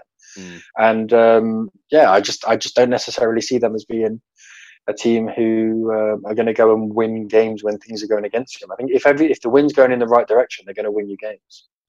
yeah, I I don't that- believe that's in the Baker problem. May- I the, don't believe in Baker Mayfield. it's the intestinal fortitude thing. You know, Yeah. if if they're in a tough game, if they're behind, do they have the stomach to come back? Do they believe they can win these games? Yeah. I'm going to be nice to them because I think they've had a very good draft. Uh, I'm going to give them seven wins rather than the six wins. they may they may get to eight wins, but you know, it's not. It's only one win less than you just gave them. So Yeah. I think yeah, I think you're right. It's not going. to They haven't done enough. I think they've still got some toxicity in the in the dressing room. Uh, I don't believe in uh, Kevin Stefanski being the the answer there, but I mean, no one's been the answer there. So it's just going to join a, a litany of other head coaches that have hit the wall um, in Cleveland. So yeah, seven wins. There you go. I think I'll be nice to you, Cleveland fans, because I'll give you a better record than you just got. So Yeah. but good draft. Good draft. Let's move on then, Dave, to the team that picked first in this year's draft, the Cincinnati Bengals. Yeah, it's with not very often a team. It's not very often a team picks picks first in a draft and doesn't win the draft, which is interesting. Ooh. Okay, finished with a two and fourteen. We'll get to that in a minute. Saucy. They got a two and fourteen record. They were zero and eleven, I think, if I'm looking at their record correctly. They had a bye week in there as well. Finally beat the Jets in week thirteen, uh, twenty-two to six, and they beat the Cleveland Browns in the in the final week of the season, 33-23. Um, had an overtime It's loss against the Dolphins in week sixteen, uh, but yeah, that was a disappointing season. Like, you know, they they had given up on it. They did bench um, Andy Dalton, who was in the final year of his of his contract. Was it Ryan Yeah. Lindsay they gave, or Lindley they gave a Ryan Finley. First. Finley. Ryan Finley they gave a four five game stretch, I think it was in there. Didn't get a win, Would- but you know they were just they were they- all they were doing. Now I understand they were just testing the fact that they didn't have a backup quarterback that was um, Well, useful. they benched um, they benched Andy Dalton after the game in London against the uh, Rams. Yep. and that I felt that was really really unfair. Oh, on his birthday as well, Dave. He was given. I couldn't give a toss about that. he was given no help in that game whatsoever against the Rams. He was given you saw that live, didn't you? I, I, didn't. I didn't bother going yeah, to yeah. that. it was honestly, it was. And we stayed right until the very end as well because we wanted to see all of it. And it was, it was kind of like watching uh, Michael Schumacher drive a really slow car. You know that he's okay. You know there's nothing wrong with him. The car's shit, and that's what it was. Andy Dalton was at the wheel of a shit car. That's a contemporary reference there, Dave. Michael I don't think Schumacher. there's many. Well, all right, Lewis Hamilton. I don't know. there you go. I wouldn't call him Lewis, Lewis Hamilton's Hamilton. not had a. He's not had a bad car in his entire career. He wouldn't know. He wouldn't know what oversteer is if you shot him in the face with it. Now, That's when you're looking now. at the Bengals, I hate Lewis Hamilton. When you're looking at the Bengals, I just think Typical they've got Brit. a massive talent deficit, and it has not been addressed in free agency. Um, I think there's issues in the draft as well with some of the players that they picked up. I I don't see them being a better team for next year. I can only assume they're tanking for Trevor Lawrence. That's all I can assume. Whoa. Well, okay. Let's let's talk about the draft then, all right? So I mean, they have picked up Joe Burrow with the first overall pick. It was the consensus yeah. pick. Um, yes. I can't believe that you know anyone would be begrudging that pick. Nope. He he was the best quarterback no, I'm in the not, class. Absolutely not. Um, and then they've got Tee Higgins at the start of round two. So they've given him a weapon. If we we don't know what's happening with AJ Green, so I think it's right to give him a wide receiver to throw at. And Tee Higgins is a very very good wide receiver. Yeah, at the moment he's been franchise tagged and he's supposed to be there, but who knows? I'm assuming he'll come back. I think he'll come back with with it being um, Joe Burrow there. Yeah, first pick, second pick, I have no issue with whatsoever. It's everything sure. they did after that, which which I really had a problem with. I mean, fair enough. I mean, Logan Wilson's okay as an inside linebacker from Wyoming. It's not a great school program. Um, Akeem, no. Akeem Davis-Gaither, uh, outside linebacker from Appalachian State, I think he is a, a pretty good talent, um, worth the fourth round pick. After that, yeah, you can take or leave Khalid Kareem or Hakeem Adeniji or Markus Bailey. You know, they're just standard late round picks. Uh, when you're looking at a draft class, you really got to look at the top end of it anyway. It, it's rare that you yeah. get a team that goes all the way through and picks, you know, solid players. We've only, we've only seen it like once or twice so far. And we've talked about eight teams. So well, sixty percent of an entire NFL roster is made up of players who were picked from the third round or fourth round downwards. So you, as a as a to be a successful franchise, you need to make those work. And I'm talking to a Steelers fan, a Steelers fan who would have watched his team pick up solid late round players and turn them into NFL starters. So you know as well as anyone else, if you have success in those bottom rounds, it makes you into a good franchise because you're paying them less you're you can pick up fourth and fifth year options whenever you want, not when they want. Mm-hmm. Second contracts are normally a lot lower as well. It makes a franchise, and the the Bengals have continued to do what the Bengals have done, and that's not spend money in free agency. They've nope. still got massive cap, cap space left. They've done nothing in free agency to address their needs. Their offensive line has had nothing added to it, and it's still crap. They they drafted a Wait a minute. round offensive tackle. Yeah. Who did they pick up on their offensive line in free agency? No one. I don't think they picked up anyone in free agency on their offensive line. And they uh, picked well, up a sixth round offensive tackle. They got Xavier Su'a-Filo from Dallas. Ooh. Ooh. How many games have you started in the past three years? Yeah, I know. Come on. I was trying they've to be nice, Dave. Damn it. They've got, a, they've got a terrible offensive line, an awful offensive line. All that's going to happen is Joe Burrow is going to go there and end up being Carson Palmer. Carson Palmer was a good quarterback. He went to the Cardinals, got beat up, and everyone said, "Oh, it was a waste." If he'd have gone someone who had a good line who could protect him, he would have been a different quarterback. He would have had a completely different career. Joe he Burrow ended up retiring from the Bengals. Yeah, he was he got that bad. He retired. Yeah, and the same thing's going to happen with Burrow. I don't think he's he's not the mobile quarterback who's going to be able to get out of it. The Bengals are going to be exactly what the Bengals are going to be, and I'm saying right now, four wins next year. Four wins. Okay. Well, I mean, they have had to move on. Uh, they they released Andy Dalton. He got picked up by the Cowboys. They released Tyler Eifert, who was perennially injured. So I mean, I'm not surprised about that one. Um, there's not a lot of talent in that team, top to bottom, anyway. So you know, I mean, we're, just talking about moving up, pawns around. They picked up DJ Reader, which DJ Reader's okay. I have nothing against him. Okay. And but when it was released, it was DJ Reader goes to the goes to the Bengals, fifty three million dollar contract. You find it's a four year deal. Yeah. It's like thirteen million a year. I mean, that's Yeah. bang average for a defensive tackle. But the Trey Bengals don't pay players. That's the whole problem about no, Cincinnati. They don't. That's the whole point. And they continue doing what exactly what the Bengals have done. So what on earth makes me think anything is going to change? Screw it. Three wins. Three, I'm picking three wins. going three. Yeah. God, I've convinced you. Yes, I've done you. I didn't No, think the Bengals were going to be that good anyway is- this season.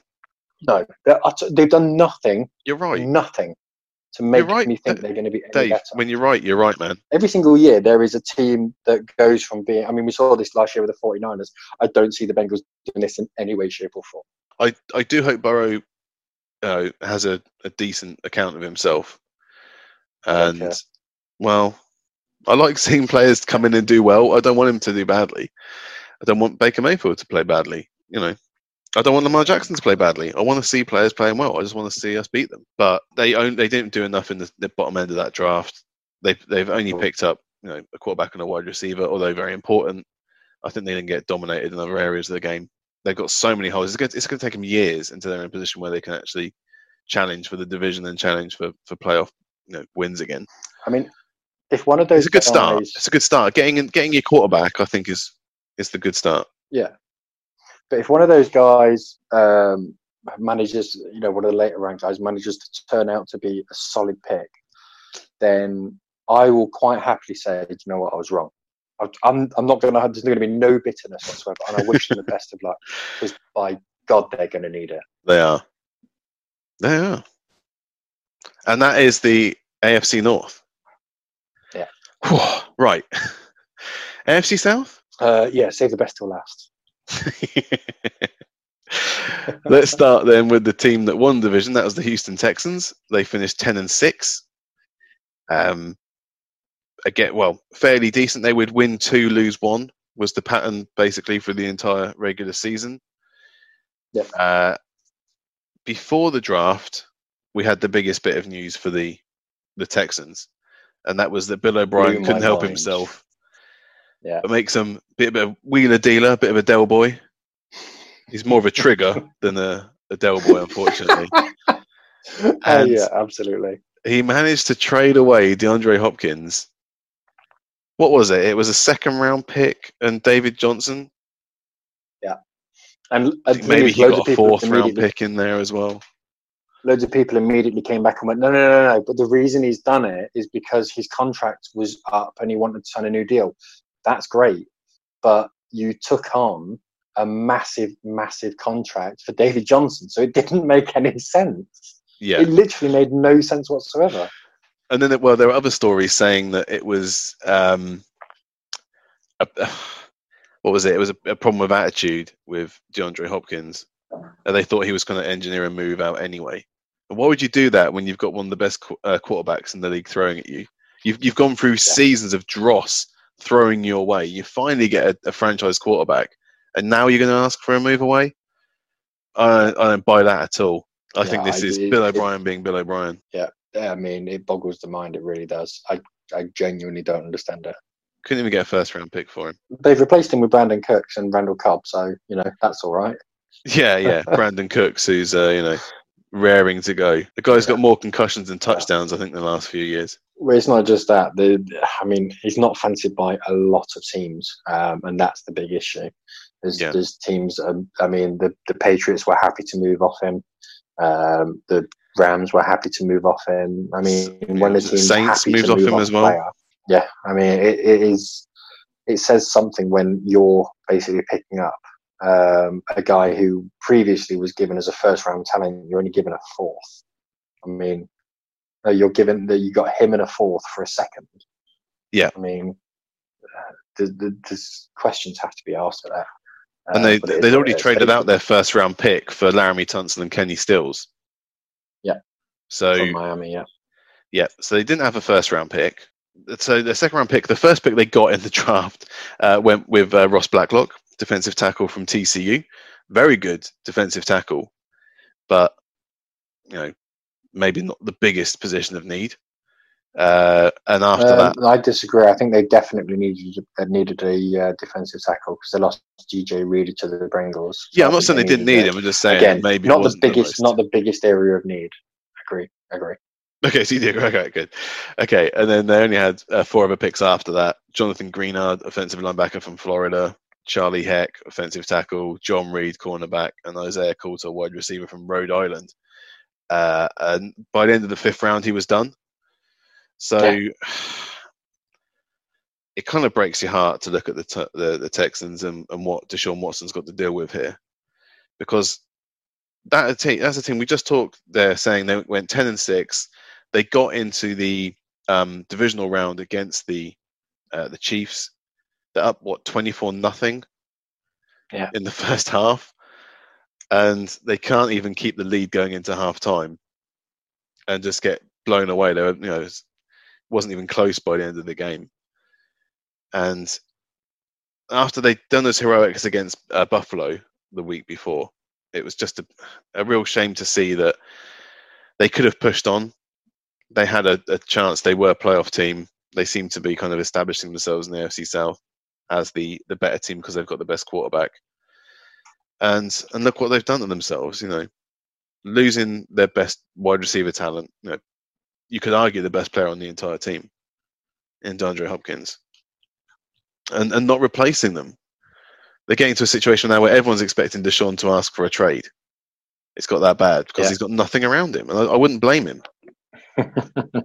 It's it's almost like they're trying they're trying their best to lose. When it comes to the point where they're going to have to offer him the big deal, I don't Yeah. know if they're going to be able to afford it because most teams have success when their quarterback is in the rookie stage of his contract. I mean, same thing happened with um, Seattle. Seattle haven't really had the huge success that they had prior to that because uh, Russell Wilson doesn't have the pieces around him. Same went for um, uh, same went for Green Bay. Same went for. I mean, it's happened all over the place. Same happened with Cam as well. As soon as Cam signed the big deal, they couldn't have the pieces around him. Now, this is the window for the Texans. This is the window. Yes, they won their division, but they weren't the best team in the AFC South. No.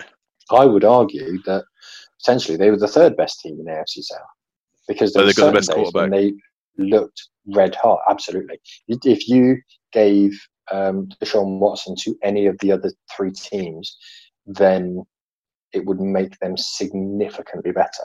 Um, they won the division because they had Deshaun Watson, and that's it, Mhm. nothing else. Um, in free agency, they they are better bec- because of some of the players they've signed on the defensive side of the ball. So Vernon Hargreaves, I think, is a big pickup for them. Um, I not re-signed him. entirely. Sh- I re-signed Yeah, yeah, Hargreaves on a one-year contract. absolutely. Um, they so he was he was great at the. Uh, Bucks. where was he before? Was at the Bucks, so he was very very good. at the Bucks, still young as well.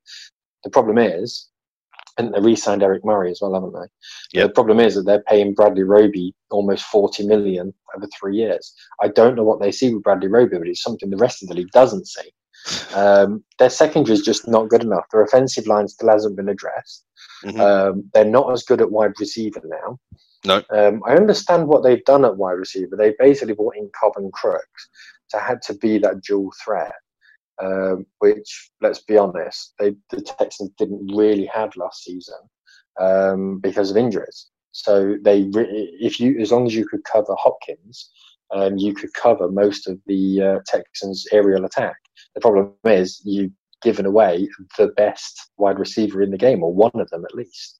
Um, I'm not going to carry on going on about that. There's just holes all over the team, and they've got very little currency to be able to trade for it. That's the other thing, isn't it? You know, they seem to keep sticking themselves in the gut every time because they give giving away draft picks for the future. You know, so it's not as if you know they had they had to swallow this year basically. When was the last time you looked at the Texans and went, "God, they've got a steal there. They've done really well," and they're the team that they're the team that trade Yeah. more than anyone else. I honestly can't remember a time I've ever gone, "Cool, blimey, they've done a good job there. Well done. Yeah, that's a great trade." I don't remember saying that. I really don't. Uh, no, so No, nothing more to say. what, I just feel so bad for Deshaun. Um, what are you giving them on the win column for next year? Um, I'm giving them eight Just because of Deshaun Watson. yeah, yeah, It's difficult to go below that. Um, I, I'm going to have to though. I'm going to have to go for seven wins. If I'm because honest, I'm so down on on the whole offense, apart from him, I think he's going to get frustrated halfway through the season and just go, you know, what do you want me to do? I was teetering on going eight, nine, or ten. Um, I hadn't factored in going below that. I'm quite glad that you have. Um, but no, I, I I agree that it, if it's kind of boom or bust with Deshaun Watson. If Watson gets injured early next season, blimey, that's Yeah. all I've got to say. That it, there is the possibility that they are going to be. Uh, I was going to say picking high in the draft, but they're probably not. well, we'll see. Uh, okay, Yeah. so let's move on then to the second team. That was the Tennessee Titans. Turned it Yeah. around to a nine and seven after a terrible start to the season. They were two and four as a record going into week seven. They just lost sixteen nothing to you Boom! Yes, they had. in Mile High. Uh, I think it's at that point that they benched Mariota. Did they do it during the game at, at Denver? And bring Uh, in they so yeah. So Mariota was uh, came in and he was having a diabolical game. Um, I think he threw his second interception, then he got benched, and they That's brought in Tannehill. Tannehill came in, threw an interception relatively early, um, but finished. I think it was. I think he was twelve of fifteen or thirteen of sixteen or something like that from memory. I think he was okay. it was better. Um, but they, yeah, they still no, it was significantly better if you'd have watched the first half performance. um, there was one point Mariota saw um, Von Miller coming towards him, turned around and got sacked in the opposite direction by um, Malik Reed. It was so funny to watch. It was kind of like a Benny Hill sketch. It was amazing. And of course, after that, the uh, the difference was was instant. They beat the Chargers 23-20. They beat the Bucks 27-23. Lost to the Yeah. Panthers, um, but then won the next four straight, including a win at Kansas City. Sorry, in, against Yeah. Kansas City. Uh, that was without Mahomes, or it was he was still gimped up from his his foot injury. Mhm. Uh, either way, they scraped a 20. Uh, sorry, Yeah. 35-32 win. Um, wasn't indicative of the rest of the, the season against Kansas City. Uh, yeah, beat the Jags, Co- uh, Colts, Raiders, lost to the Texans, lost to the Saints, uh, and then beat the Texans in Week 17 to give themselves the wild card spot and the the matchup against New England. So Yeah. completely turned it around. They pulled the trigger on Mariota, who was their second overall pick five years ago. Uh, takes takes some balls because he does a lot for the community there. You know, it's not just every Sunday; it's what they're doing through the week in terms of visiting hospitals and doing charity stuff. And Marcus Mariota is a bit of a, a, a boy scout by all accounts. If you follow uh, Jim Wyatt, as you should do on Twitter, then. Uh, He is, but ultimately Tennessee you've got to do what's best for the team. oh yeah, but I'm just saying it's not the team, easy. That's the issue. it's easier to to bench Jamarcus Russell than it is to bench Mhm. Marcus Mariota because he's not done anything completely terrible. He wasn't throwing interceptions for fun. He was still Yeah. relatively um, stable with the boys, but it was they had, they had that red zone stat, didn't they, where he hadn't thrown a pick or something in two years in in the red zone. So Yeah, I mean, when he was down there, he was he was effective, but all that being said, they benched him and they made absolutely the right choice. yeah, and they took the reins off Derrick Henry as well. Yes. Well, they they. I mean, Punk's been saying this for years. They haven't used Derrick Henry in the right way. Punk's been saying it for years. He is an absolute stud back who should be used every single down.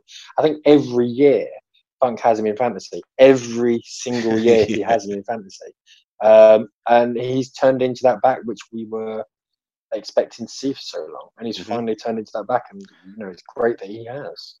he spent a few years sharing uh, carries with Demarco Murray, where they just didn't seem to want to trust Henry with the, with the ball all the time. no, Um, but he even had that breakout game a couple of years ago where he got four Yeah. touchdowns and a million yards. yeah, I think he ran from Tennessee to LA in one game. It was ridiculous. wasn't it against Jacksonville? I think he does that against the Jags. like he Uh, a lot of enjoys people he enjoys running. the. Jags. I think if my memory serves me rightly, I think I'm right there. That it was the Jags that he went Yeah. crazy against. But I'm not going to argue with you. either way, they then managed to run that that tandem into the the playoffs. They beat the the Patriots. They go up against the the Chiefs, but it happened to everyone last season where they play the Chiefs to get up to an early lead and then and then let it go away. Sorry, uh, yeah, they beat the, the Ravens as well. So they did everyone a favour in the AFC. They took out the 2 Mm-hmm.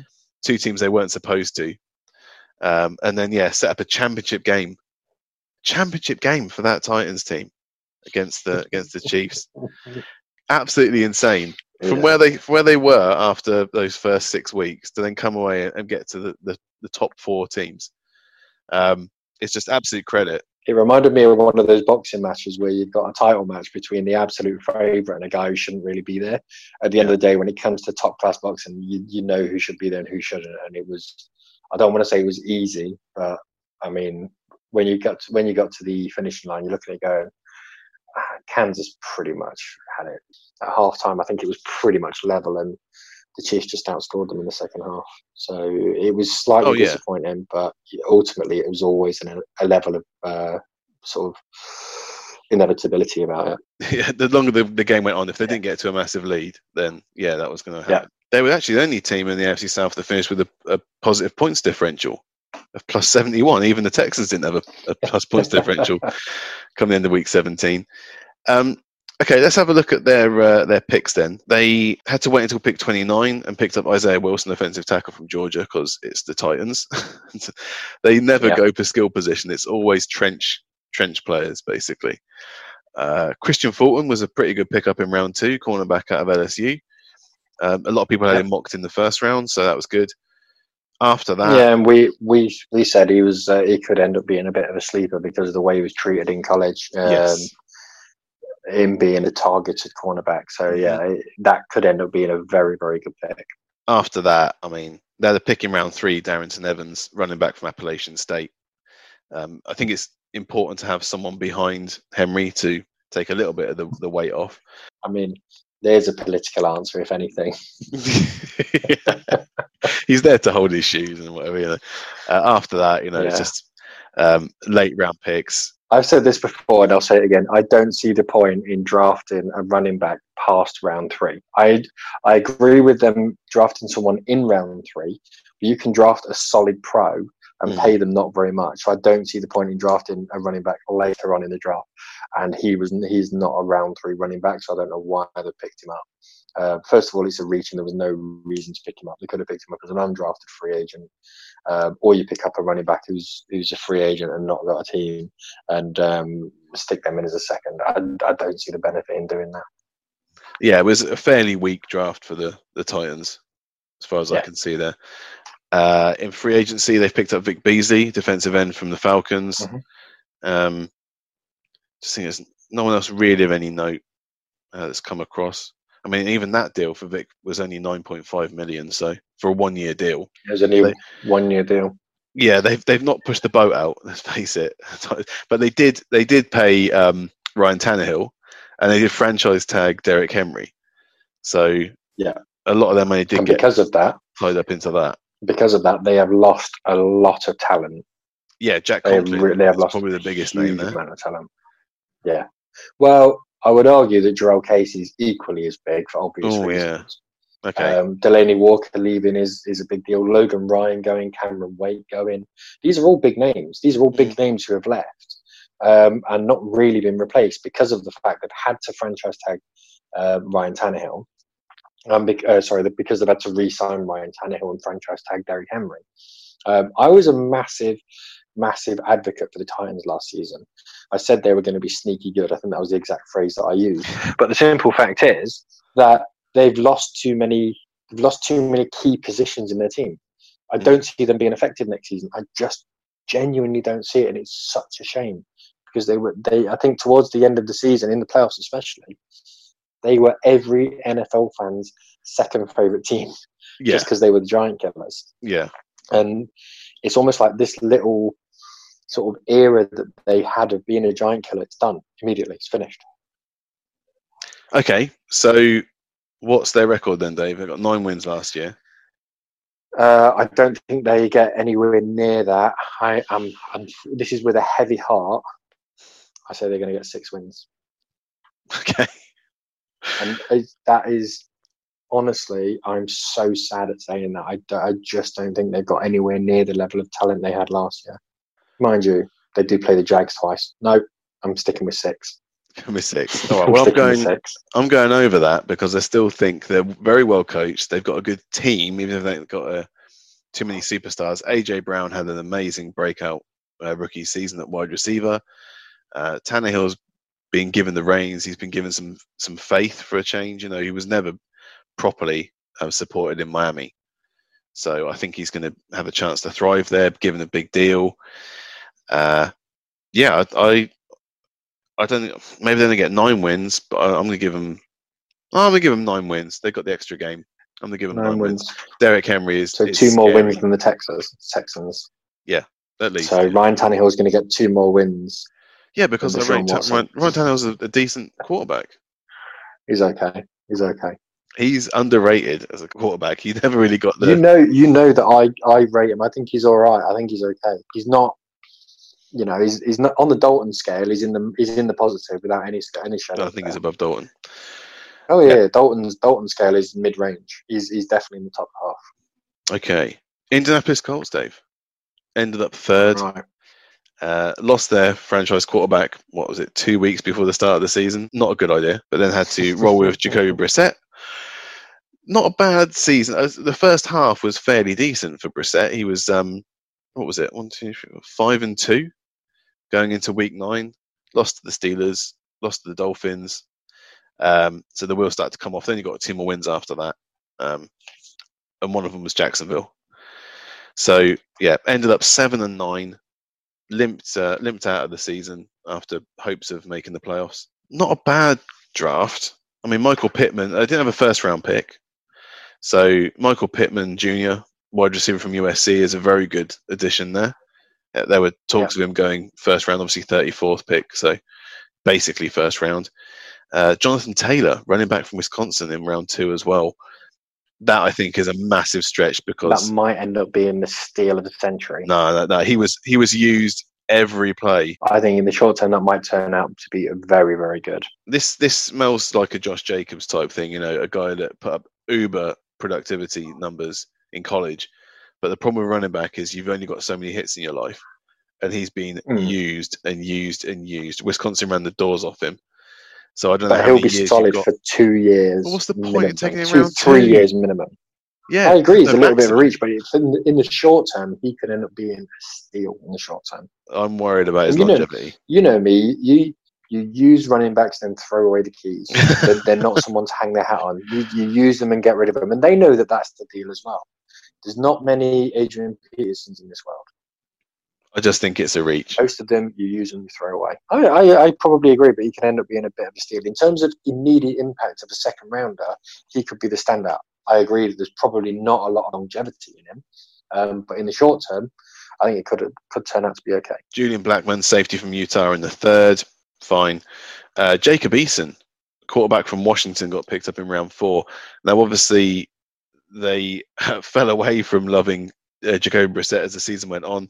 They signed Phil Rivers for 25 million on a one-year deal. Fair enough.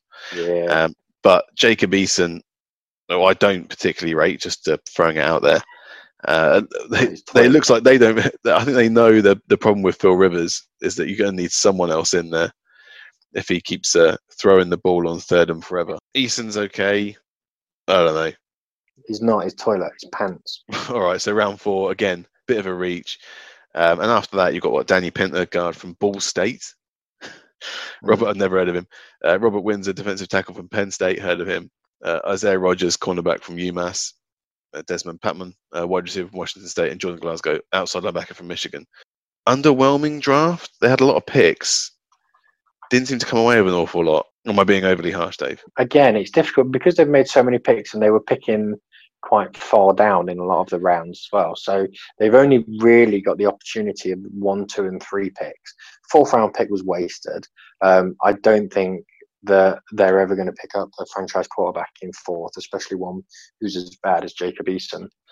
Um, I, I think the lower picks, who knows, they, they might turn out to be a stud down there.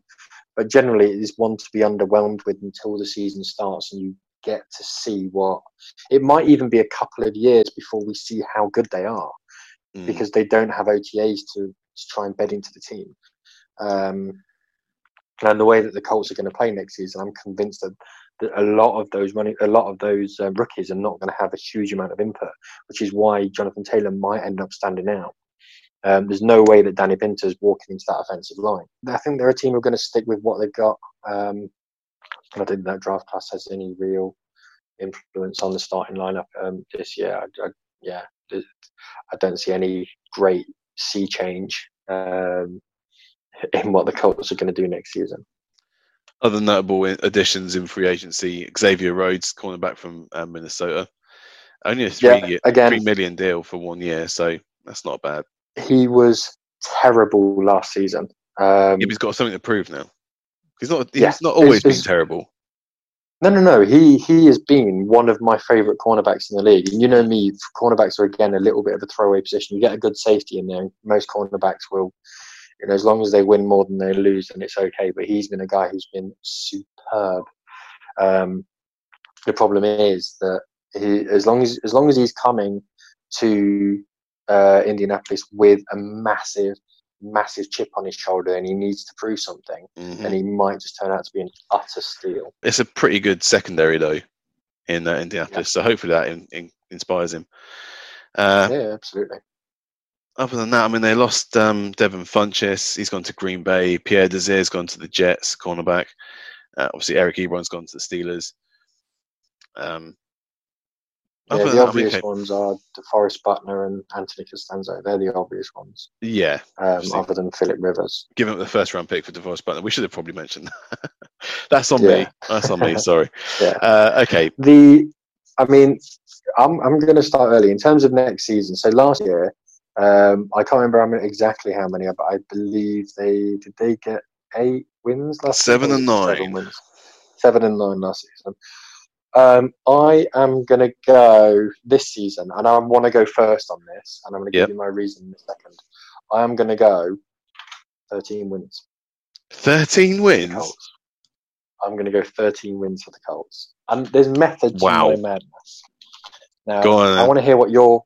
No, no, no. I want to hear your uh, your prediction first. Don't go 12 either because that's cheap. Um, five. You're going to go five wins. Yeah. Wow, that's a massive swing. well, it's all on confidence, isn't it? well, the reason I'm going to go 13, number one, they now have a game manager. I'm not Philip Rivers' biggest fan. They now have a game manager, someone who's going to be able to do the things uh, this season that they didn't have last season. The biggest issue, as I've said a couple of times already, there's no OTAs. There's no. There's going to be limited practices. It's all going to be on the teams that are efficient. Now, the Colts are very efficient. Last season, they had the fewest penalties out of any team in the league. And that tells you straight away they were well drilled, they were efficient, and they knew exactly what they were doing and how they were playing. They can dominate the line of scrimmage on both sides of the ball. Their offensive line is great. Um, they strengthened it with Castonzo. I think DeForest Buckner comes in and makes them significantly stronger on the defensive side of the ball. Running back, they're stronger. I really like Jack Doyle. I think he came on last season, and that's forced them to be able to move on from Eric Ebron as well. I don't see a position that they're weaker from this season than they were last season. And this year, more than any other, we are going to be seeing coaching schemes winning games. And I think that is where, early on especially, the Colts are really, really going to clean up, especially in this division. So that reason and that they are my sneaky pick for this year. I think the Colts are going to be a massive, massive, massive beneficiary of this COVID 19 issue. So, yeah. So, how come you've gone for five? I, I don't see what you see there, Dave. I, I think if you're talking about a game manager, then surely Jacoby Brissett is the embodiment of a game manager quarterback. And Philip Rivers is the epitome mm, of a mm, gunslinger, throw it up in the air, and invariably it comes down with the other other team. Last season, Yes, because that offensive line at the Chargers was, well, it was a column essentially. It was just people just running through it.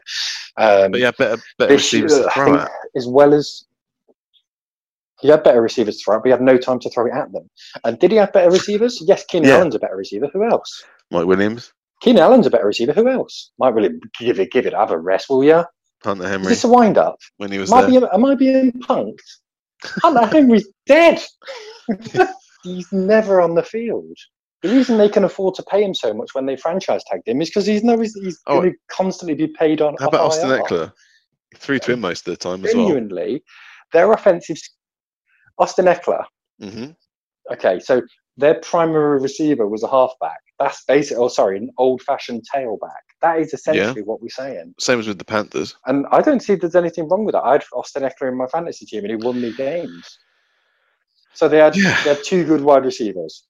Great. Yeah. I really like this though. I like the fact that we're so opposite on it. I yeah, because I really saw a massive drop off in Philip Rivers' play, and you don't seem to have seen that. So No, I did. I, I saw it firsthand. I just Hmm. think that the game is going to slow down for him again.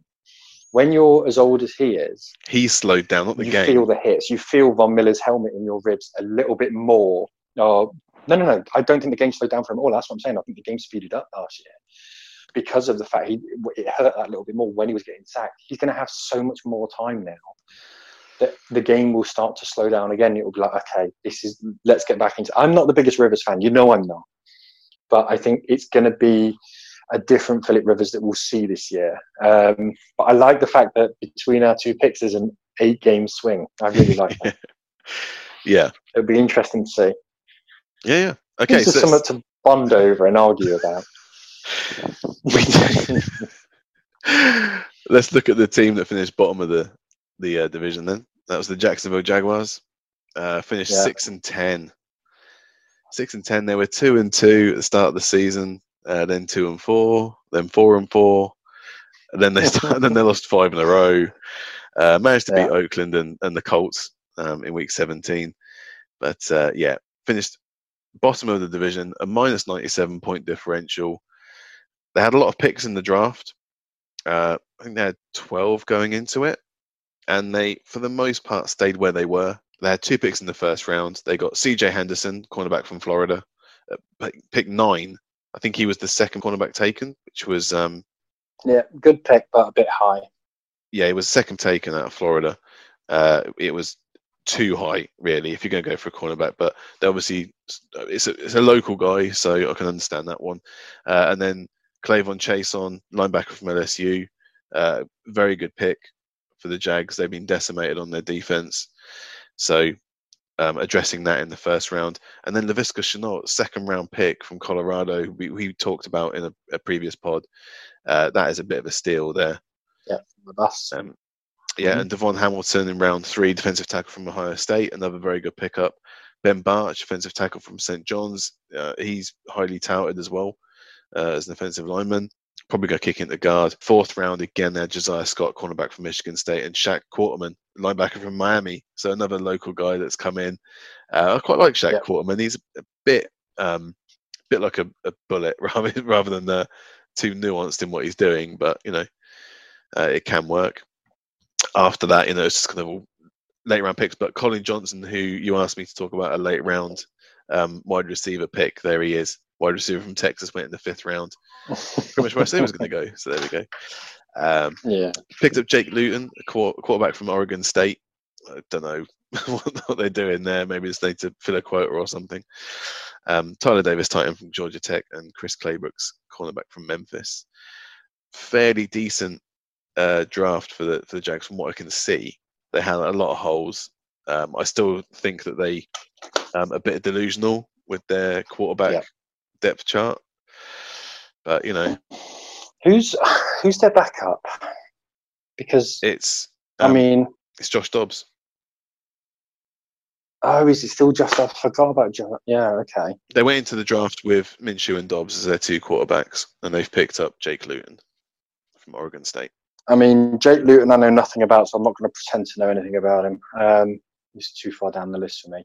Yeah. I have a real problem with the Jags. Um, I think they have potentially, well, they have got the worst roster in the NFL. Um, I don't, yeah, I, I can't make any argument for them winning any more than four games. I really can't. Um, I struggle in every single position. I don't think Yannick Ngakoue is going to ever play for them again. They franchise tagged him this season. Mhm. Um, I don't think they've bought in quality anywhere other than Tyler Eifert, and I quite like Tyler Eifert. I think he's okay. But he's a blocking receiving tight end in that order. Um, he's not a receiving guy who can block. He's the other way around. Well, no, I think Um, the, so the order not- is is injured, blocking, receiving. that that as well, um, with the occasional suspension thrown in there as well. um, I I kind of like Joe Schobert, but there's no reason to give him a five million dollar fifty No. a fifty million dollar five year deal. Insanity. Um, they've they are tanking right because otherwise, why would you? Why why would you? Why? You're know, they've tanking, but you had 12 picks in this draft. Why don't you use some of them to move up? Yeah, well, it's not just that. It's also the fact that you, you've got a head coach who's on his last warning, a GM who's got to be on his last warning. Yeah. I mean, they they have to get the buy-in from the owners to say, look, let's just, let's forget about 2020. It's not our year. Let's let's let's just write it off. Let's go and get Trevor Lawrence. They'll pick him first overall next year. That's my prediction. Okay, so what record are you giving them? Three. And I think they'll be quite frankly they'll be lucky to get three. Three. they're utter, utter bilge. They have to go out and get a quarterback. They have to. You can't go into a season. They obviously don't believe in Dobbs. They got him from you guys and just didn't play him. They picked Gardner Minshew instead. Yeah. I don't get it with Minshew. I just don't understand it. We saw him live again. Um, it was Minshew against I can't remember who they played. now. Texans, wasn't it? Texans, yeah, Yeah. Texans. Um, and That was the difference in quarterbacks. game.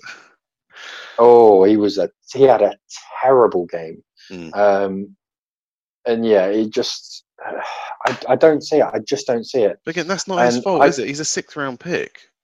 You shouldn't No, be I'm expecting not him to do blaming an him. awful lot. I mean, he's from Washington State. Is you know you don't expect someone from Washington State to come in and start immediately. The problem is that now they've made him their starter, so Hmm. it's on him. You, I'm not saying it's his fault. He's been given the chance of a lifetime. I've said it before. He's given himself a backup job for a decade. I think he is going to be a backup in the quarter in the NFL for, for another ten years or so. But he's not a star. And there's there were quarterbacks out there. This was at one point there was tons of quarterbacks on the market, and they didn't have to do what I'm assuming they've done, and that's tanking for Lawrence. They are the worst team in the NFL right now. End of. And I'm going three wins. Okay. Um, it's hard to disagree with you on that one. Um, they, yeah. I mean, I had to do a mock draft as the Jags, and I think I picked a lot better players than they did. So, I'll tell you what, though, with the amount of picks that they got, I bet it was bloody entertaining to do. oh, it was fun, yeah. Was fun. How bored Uh, was the guy sitting opposite who was the Texans GM? I, do, I do love the Laviska Shenault pick. Uh, I'm not sure they've got the quarterback to take advantage of him. Um, well, this was this was the issue with him when he was playing for the Buffs. Um, Oh, so yeah. the Buffs had Stephen Steven Montez, And Steven Montez was a bit like Jameis Winston, but without the arm. Um, so he was always sort of his his catch radius is superb, and that's probably one of the reasons that they floated him in the second round at 10, Yeah. which is still good value. But the issue is that he's now going from he would have been thinking I'm going to the NFL with a, an NFL ready quarterback. He's gone from Steven Montez to um, I don't I can't I don't even want to say that he's gone to Gardner Minshew because I don't think he'll I don't think he'll start every game. I don't genuinely. It's, it's going to be Josh Dobbs. It's going to be or someone else. It, it, it can't. Be, they can't go through the whole season. Surely, with Gardner Minshew. Surely not. Maybe. That's suicide. Oh, it's madness. That's a madness. Let's move on, Dave. Let's move on. We're co- this is this is epically long, and we're gonna get half of it done. Yes. the AFC West. Uh, how many? How many are you going for with the Jags? Oh, yeah, it's Nine? it's either two or three. Let's let's go two. I'm going to say two. So you're saying the AFC South finishes with the Titans in first with nine wins. Yeah. The Texans in second with seven wins. Yeah. The Colts with five and the Jags with two. Yeah, You're it's going to be the worst division. all of all of the AFC South win 23 wins between them. Yeah. Epic. We've had a had worse. 17 game season. We've had Right, let's have a look at the AFC AFC best. Yeah. So let's start with the Kansas City Super Bowl winning Chiefs. White hot. Uh, they had a 12 and 4. I 4 can't say that in the off season. I can't say white hot in the off season. Come on.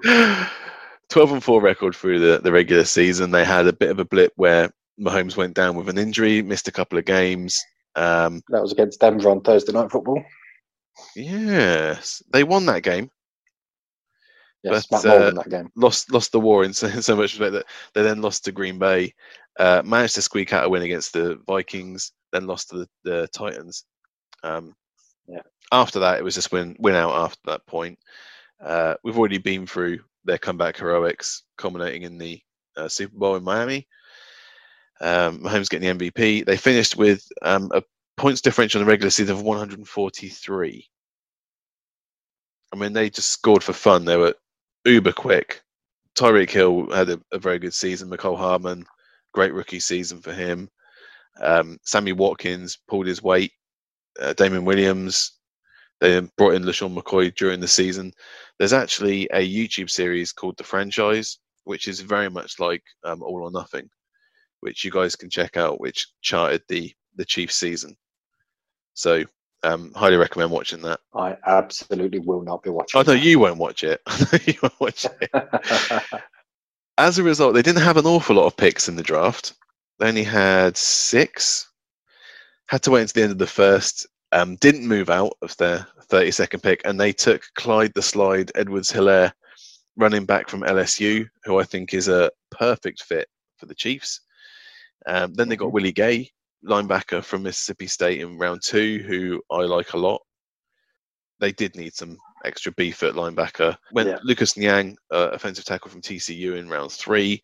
L'Jarius Sneed, who was a kind of uh, that was the right place to take him round four safety at, at Louisiana Tech. Mike Danna, defensive end from Michigan in round five, and Thakarius Keyes, cornerback from Tulane in round seven was just a throwaway as far as I can see there. But made the most of the small amount of picks they had. Uh, Brett Veach is fairly good as a, a GM, I think. Yeah, I mean the ob- the obvious question for Edwards Helaire is really how much did how much of his production was down to the fact that teams were playing a deep set, especially in the secondary, uh, because of what um, LSU were able to do in the air. So as soon as he effectively broke through the lines, um, he had sort of 20 yards to run into. So that will be interesting to see. But there's a fairly good chance that that's going to be exactly the same with Kansas. So it turns out it might just be a genius fit after all. well, exactly. Yeah, who's going to going to be crowding the box against the Chiefs?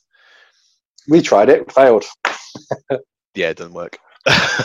No, no, it doesn't work. Uh, And the other big thing for the Chiefs is they managed to bring back 20, I think, of the 22 starters. So, yeah, Yeah, that's a massive positive for them. Yeah, they're primed to go all over again. Re-signed Anthony Sherman, Demarcus Robinson, Bashaud Breeland, Mike Pennel, Chris, defensive tackle Chris as well. Jones as well. Chris Yeah, Jones, I think, got franchise tag. Damien Williams. Yeah, Um, I like I like the signing of Taco Charlton. I think he's a guy who's got masses and masses because he was uh, Taco Charlton was at Dallas last year. I think he was drafted by Dallas, So, then went uh, to Miami. drafted by Dallas, then went to Miami. Yeah, so he's been picked up, given a one-year deal. He's only about three or four million, but Yeah. there's a guy who's got bags of talent. Um, was probably drafted too high, in fairness. But if he's ever going to make it, he's going to make it the Chiefs. He was a first rounder, yeah. Yeah, he shouldn't have been picked first round. No, Um, I think I mocked him I think- the first round once, but uh, well, he definitely shouldn't have been then. Um, I think with, bottom of the first with round. the Chiefs, well, that's where he's taken. I think Yeah. with the Chiefs, again, they're going to be the beneficiary of, of the, the lack of OTAs, the lack of practice, and the continuity and efficiency. and having Um, they're Patrick Mahomes as your quarterback. Uh, I mean, that can't hurt. No, Um, so I, yeah, again, I think they're going to be the best team in the NFL. They haven't lost many weapons, and I don't think enough. I don't think teams have been given enough time to to really catch them up. It's kind of like imagine in Formula One, you've got the fastest car, and then next season you limit practice for everyone to be able to catch up. The fastest car is still the fastest car. It, it just is what it is. yeah, yeah. It's unfortunate, but that's where we are. So it was a 12 win season from last year. What are you giving them this year? Now, this is going to make me sound a bit daft, but I'm going to go 12 wins again. Yeah, it now, does. the reason the reason that I'm uh, the, the amount of games has gone up, but the Broncos are better. In fact, I'm going to go 11 wins. The reason I say that Wow. the Broncos are better, the Raiders are better, not much, but better, and the Chargers were so injury ravaged last season. I mean, they were a shadow of the team that everyone thought they were going to be, and both times.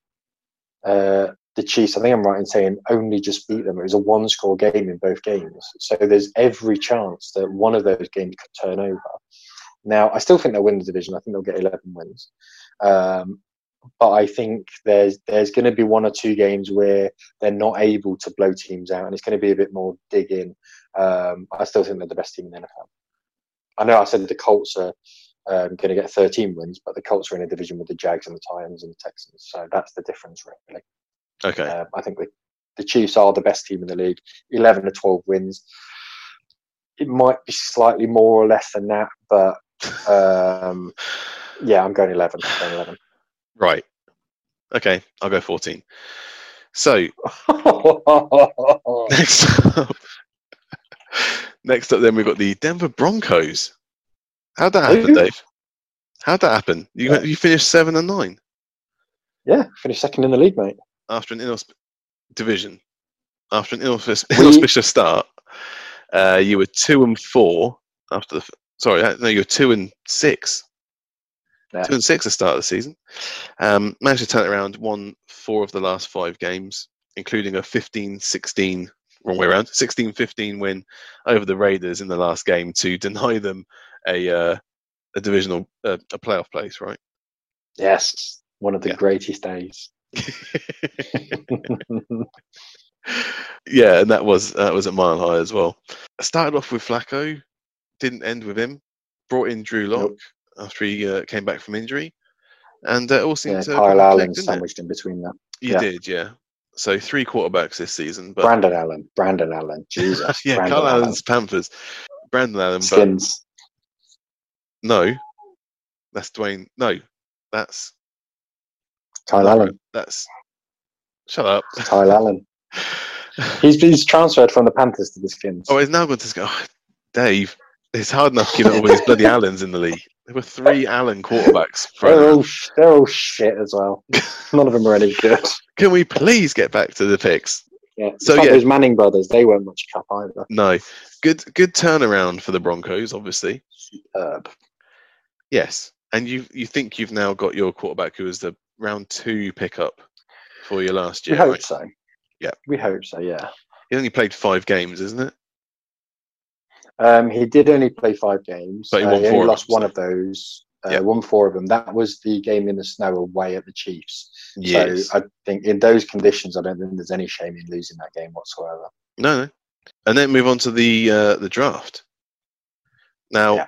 there are certain teams that everyone seems to agree won the draft. Uh, it's Yeah. it's hard to make an argument that you didn't win this draft.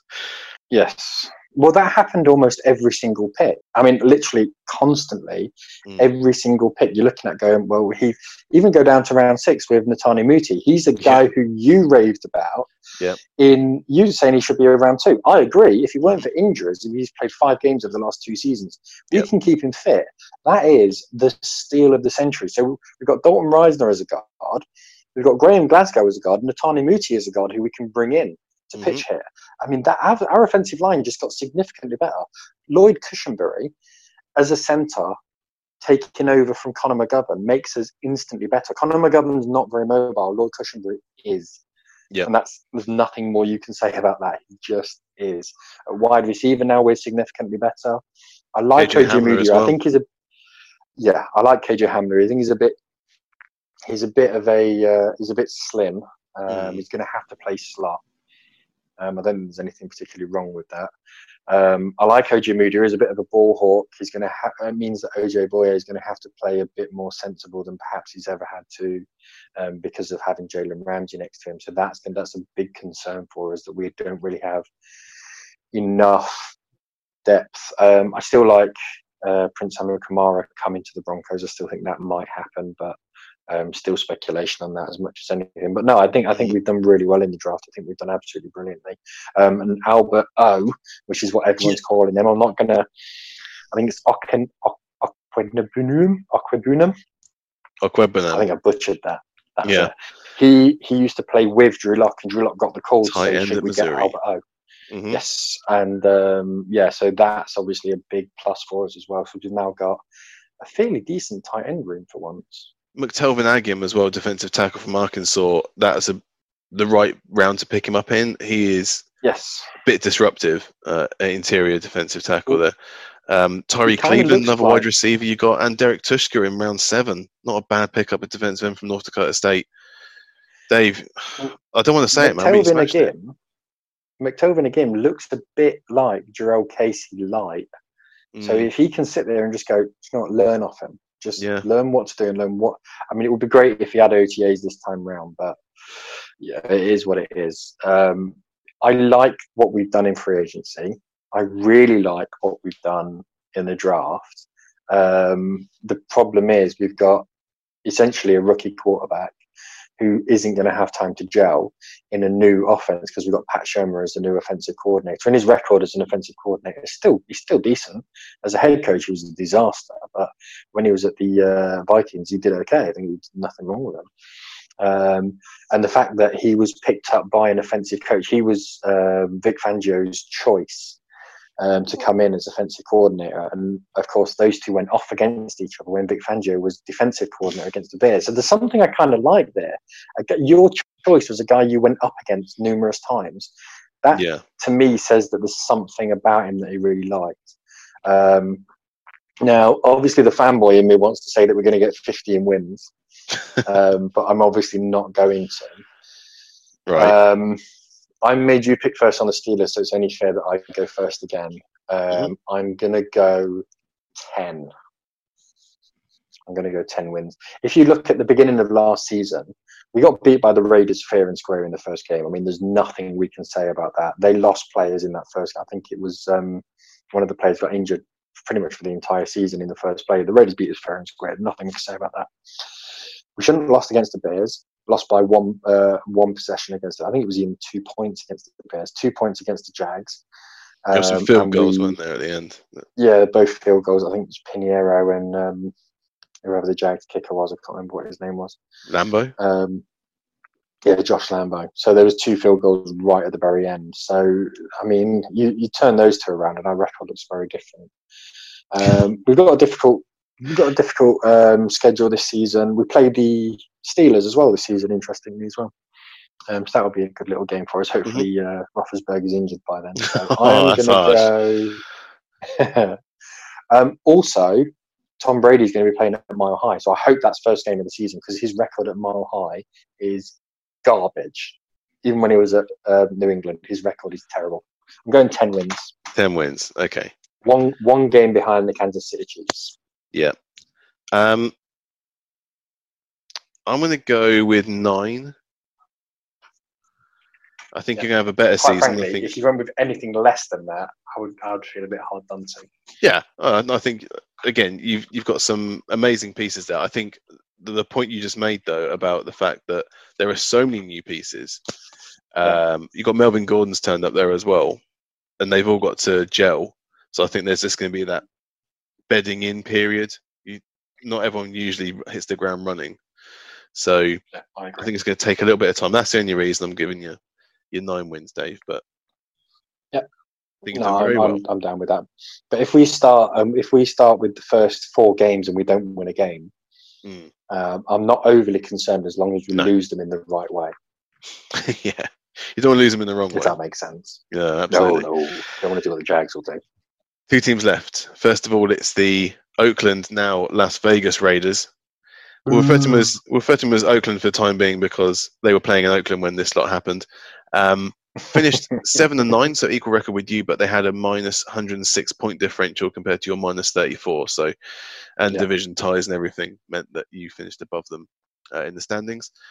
Uh, they had a kind of topsy turvy season. They won a couple, lost a couple, won three, lost four. You know that kind of so peaks and troughs. They what was it? Their last home game was against Jacksonville and they lost 2016, which was um, not the way they wanted to end it. Uh, only won one more game after that against the um, hated Los Angeles uh, Chargers, to be fair, but um, and then lost to you 16-15, like I said, in week 17. So Yeah.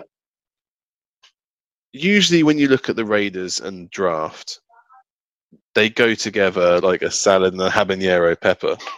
I think they overdrafted basically every position, Dave. I don't know if you agree with me, but Henry Ruggs was the first wide receiver taken at 12. Mm. We had Jeudy and Lamb above Ruggs in our rankings.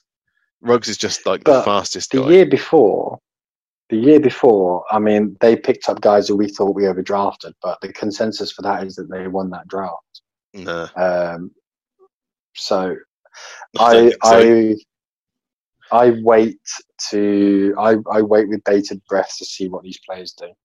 Um, but again, if they don't produce, if they don't turn out to be um, the correct picks, then what we're going to end up seeing is there's going to be a lot of guys who there's going to be a lot of people who say, well, you have to give them the first year off because of what's happened. So almost going to be picking next year as well with uh, Mike Mouts doing his uh, his random thing. It's almost it's impossible to predict what he's going to do. It is literally impossible to predict what he does. Well, I don't think it's impossible, but he he definitely went speed with the, Oh, the first few picks. Henry Ruggs, Damon Arnette, cornerback from Ohio State. Gas, bit rich at 19, but okay. Another two Yeah.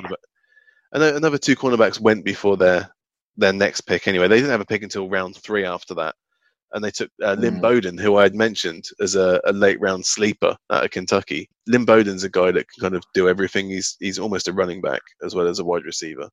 I think he's done some some plays at quarterback as well. And then Bryan Edwards, wide receiver from South Carolina. So three wide receivers with their first four picks. The problem I had with Lynn Bowden is anything out of his immediate reach was was dropped. Um, he does not have any a huge catch radius. Well, that's why I said it was a later round Yeah. pick, you know. Tanner Muse, inside linebacker from Clemson. I mean, you know, round three, maybe a little bit high for him. John Simpson, guard from Clemson, round four. And Amik Robertson, cornerback from Louisiana Tech in round four, and they were done. So all their picks finished by by round four. And uh, I'm not overly convinced of any of them. I, I do. I think Henry Ruggs is a very good receiver, but I wouldn't have picked him over Jeudy or, or Lamb. I don't disagree.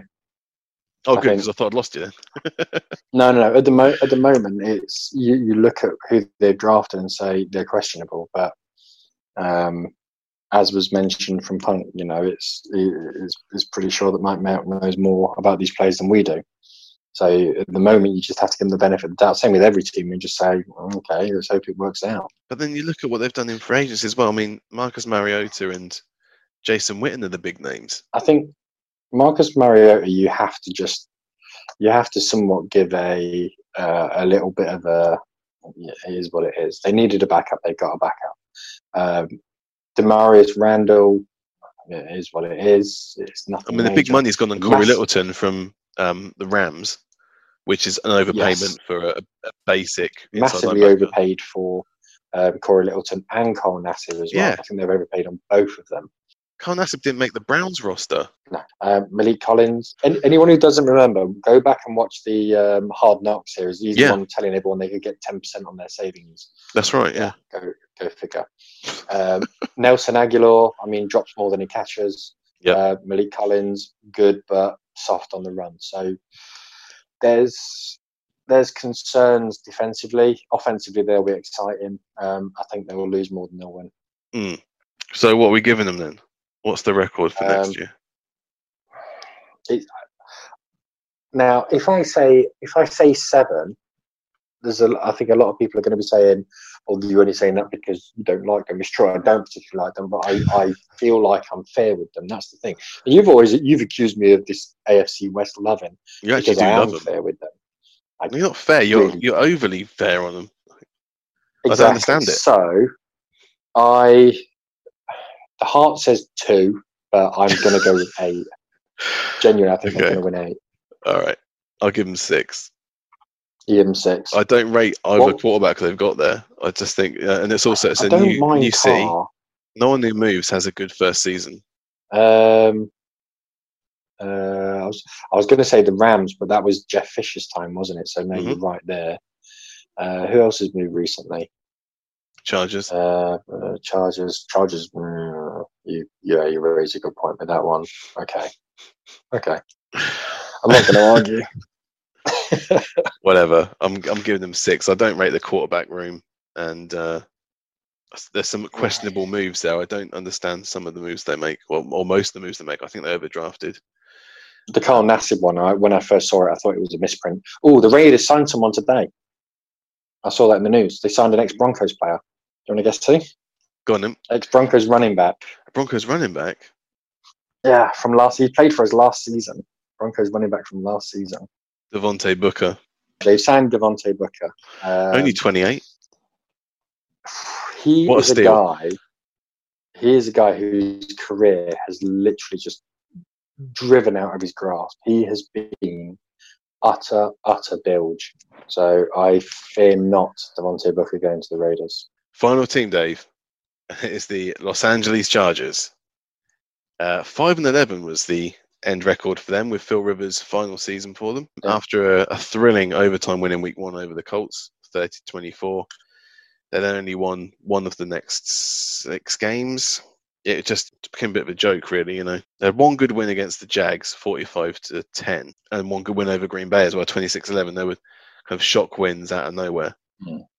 But yeah, it was a fairly atrocious season for the Chargers. It was absolutely diabolical. I mean, their quote unquote fan base hasn't really deserved a good season, and they were getting good seasons since you know Mm. the last couple of years. But yeah, this one kind of the, it all came home to roost. Um, Rivers looked legitimately off pace. He see he just turned into Jameis Winston, but without the athleticism. So I think the, the offensive line didn't help him. He had no run game. You can you can make excuses as well, but I think he he didn't trust the rest of the team, and he just threw balls up in the air, um, and made rookie mistakes. And then the other thing I don't like about Riz is he gets all pissy about the whole thing. You know, he complains about everything. you know, it's not it's not the kind of attitude that I like to see from a quarterback. So that kind of irks It's all right now. They've got Tyrod Taylor. It's fine. Yeah. Jeez. So, okay. So they move into the draft and they need a quarterback. And lo and behold, what is sitting there at uh, at pick number six? Well, it just happens to be Justin Herbert, the uh, Bo Callahan Okay. from Oregon. Can you try and be a little bit more enthusiastic about Well, no, I can't, Herbert? Dave. Can you can you say something about Justin Herbert that's positive? Um, he's got nice hair. Hey, he's got, he's nice and big. He's got nice hair. Yeah. Uh, I've seen far too much tape of him to have any confidence he's going to do anything good at this level. Uh, it's going to be a shame, really, because he's the kind of guy that he shouldn't be a week one starter. He needs to sit for at least a year. He's not going to get that luxury in in LA. Do you do you think there's a possibility that he needs to sit for more than a year for the fact that he's not going to have practice and OTAs this year now? Well, exactly. It just it just compounds the problem. It does. It makes it even worse. Yeah. And is to, I, this is a question. This isn't a criticism. Is Tyrod Taylor the guy to sit behind? Is he someone who's going to introduce a quarterback? Well, the thing is, he, based on what we saw with um, the Hard Knocks thing, he, he was very yeah. pally with uh, Baker Mayfield. And when Mayfield took over, we didn't see. Doesn't mean to say it didn't happen, but we didn't see him throwing his toys out of the pram. So Well, you don't know what was said basis, to each player, do you? You, you know, I'm, That- I'm assuming that Tyra was told he as was the, well. the week one starter, and there was no worry there, so you didn't have to to panic about. and technically it was. It was just everything else that went along with that. Yeah, okay, but uh, either way, uh, Tyrod Taylor's not a, not an NFL quarterback, so I don't know what's going on there either. That's a, that's a worse situation than um, Jacksonville. At least Gardner Minshew won a couple of games. I don't trust that Tyra's going to win any games. Uh, this is a worse situation than than Jacksonville, I think. Kenneth Murray was a good pickup. They had their second, um, their other first round pick, I should say, uh, linebacker from Oklahoma. You love Kenneth Murray. I I don't agree I with you. Brilliant. with that um, assessment. You did or you didn't? I did agree with you on that assessment. I think he is Okay. rock hard as a um, enforcer linebacker. Didn't they trade up their second and third round picks for him? Yeah, with New England, yeah. So they they moved all up to get Kenneth Murray, and then of course had to wait till round four to then pick up Joshua Kelley as a running back from UCLA. In round five, they picked up Joe Reed, wide receiver from Virginia. Alohi Gilman in round six, safety from Notre Dame, and KJ Hill, another wide receiver from Ohio State in round seven. So I know, I know, you, I know you've said it already, but who was the running back they picked up? Because I found that one quite intriguing. Josh. Kelley. Um, because he was a guy from California, UCLA, yeah. UCLA. Um, I when I, I saw some tape on him, I thought, okay, he looks really interesting. He could be a real breakout because at the moment they've only got Austin Ekeler, and I don't care what you say, he's not a running back. he's kind of a halfback option. He's not a running back. Um, so he's a guy who could immediately come in um, and, ha- and have a real impact with the Chargers. Big body. I think he's somewhat of a Daniel, and I don't think he's particularly big. Um, I think he's probably only six one, six two, something like that. Um, Mm. but he's yeah, I think I think he's a guy who's real, real strong. Um, his likeness, I would say, he reminds me a little bit of um, Dalvin Cook. Not as big. That guy, as soon as you get him in open space, he just disappears. All you see is heels. So I think he could be a massive, massive benefit for the Chargers. And let's be honest, with Tyrod Taylor and Justin Herbert at quarterback, they're going to have to use him.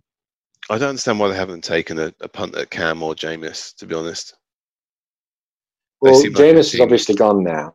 Um, Yeah. and I don't think there's any massive clamour for Cam. So, but what does it say? The thing is, forget about. Justin Herbert. Forget about Justin Herbert for a moment. Well, they're not desperate. They've got the guy that they wanted. Well, it should be. God knows why they want him, but they want him. They'll find that soon Um, enough. And let's not let's not get wrong. I'm delighted. I'm absolutely I bet you delighted. That was, was almost as good as the Jerry Jeudy pick. Um, but it, what would it say to your guy you've just drafted if you then go out and get Cam Newton? 'Cause Cam Newton's not coming for a year, and all this nonsense we're reading about Cam's happy to be a backup. No, he's not. Mm. Cam's not going anywhere to be a backup.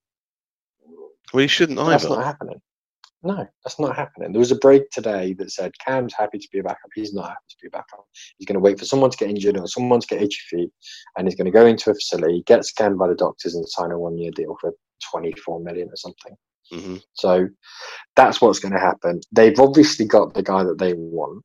Um, good luck to them because they're going to need it. Free agency was actually really good for the Chargers. I think they did well in free agency. The Bryan Bulaga trade was really good. yeah, well, that is a good move. Yeah. Um, Um, 30 million is not a bad price for him either. Linval Joseph. No, 10 million a year. Yeah, 30 million over three years. Yeah. Yeah. Um, Linval Joseph, 17 million on a two year deal. Um, Chris Harris as well from you. That's a good pickup. Um, Um, it is. The only thing I would say with Chris Harris is um, there was a couple of times last year. I love Chris Harris. You know, I, I you do. to the point where I, I bought his Pro Bowl shirt. That's how much I Mhm. love Chris Harris. Um, the problem was last year there was a couple of times he was getting burned on the outside. He was playing inside. He was moaning quite a lot on because he was had being forced to play on the inside. Um, Vic Fangio didn't want him playing on the outside because he just lost a little bit of his speed. Um, so the choice there was basically play him on the inside, don't let him go and get burned on the outside, and let him get looked after a little bit by Will Parks, who had the speed. yeah. Um, the issue now, of course, is the fact that he's going to LA to play on the outside where he's comfortable and where he has been comfortable in years gone by. I just don't know if he's got that level of coverage anymore. Mm. But it'll be interesting to see what happens. I'm not overly concerned because we gave them um, Chris Harris and they've given us uh, Melvin Gordon. So I wonder which one I'd rather have. All right, Dave. Moment of truth. What what record are you giving them for next year? Five and eleven last year. Zero and six in division. I I struggle to say that they'll get anything less than maybe seven or eight. I think they're a decent team. I think they've got good, solid players. I just don't see them having a quarterback who's going to win them any games. Now, in the NFL, it's a dirty league. It's down, it's dirty, it's rough, it's hard. Uh, phrasing? And when push comes to shove, I don't think they've got the personality there who's, who's going to be able to win them that game. And that's that's really where I struggle. Their their actual roster is stacked with talent, really stacked with talent. And I don't know. I think I'm going to go eight. I think I'm going to go eight. Same as the Raiders. All right. I'll go. Uh, I'll go four. Ooh, ooh, that is low. Yeah, it's low, I but mean, it's only one lower than last year, and they had Phil Rivers there. they did, but last year they also they also lost Derwin James as well. Which They're is about to get even worse, them. Dave. They're about to get even worse. I hope you're right. I hope you're right. I really do.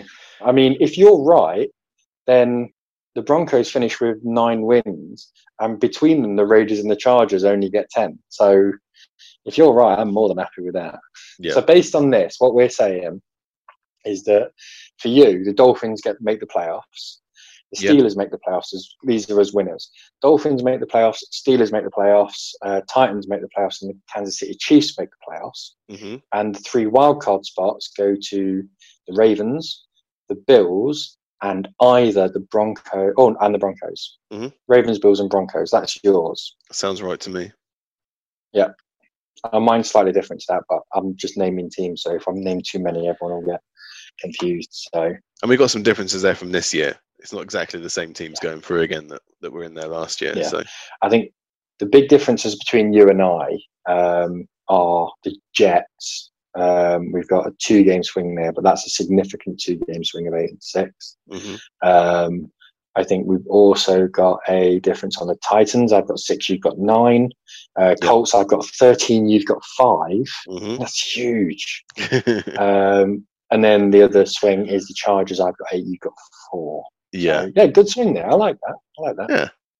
That's excellent. I mean, we were originally thinking we were going to get through all of these. I think maybe quite naive in hindsight that we're getting through the entire league. Oh, but yes. oh, um, yes. we're going to have to come back and do it all again for the NFC, Dave. Uh, Yeah. My butt's gone to sleep. I don't know about yours, but uh, um, voice is gone. Mine's fat and fancy. Need a beer fine. or something, you know, just to get through the rest of the evening. I'm halfway through a Carlsberg. Yeah, that was the AFC review. Um, I think we were pretty thorough. Uh, we're going to come back and do the same thing again for the NFC soon.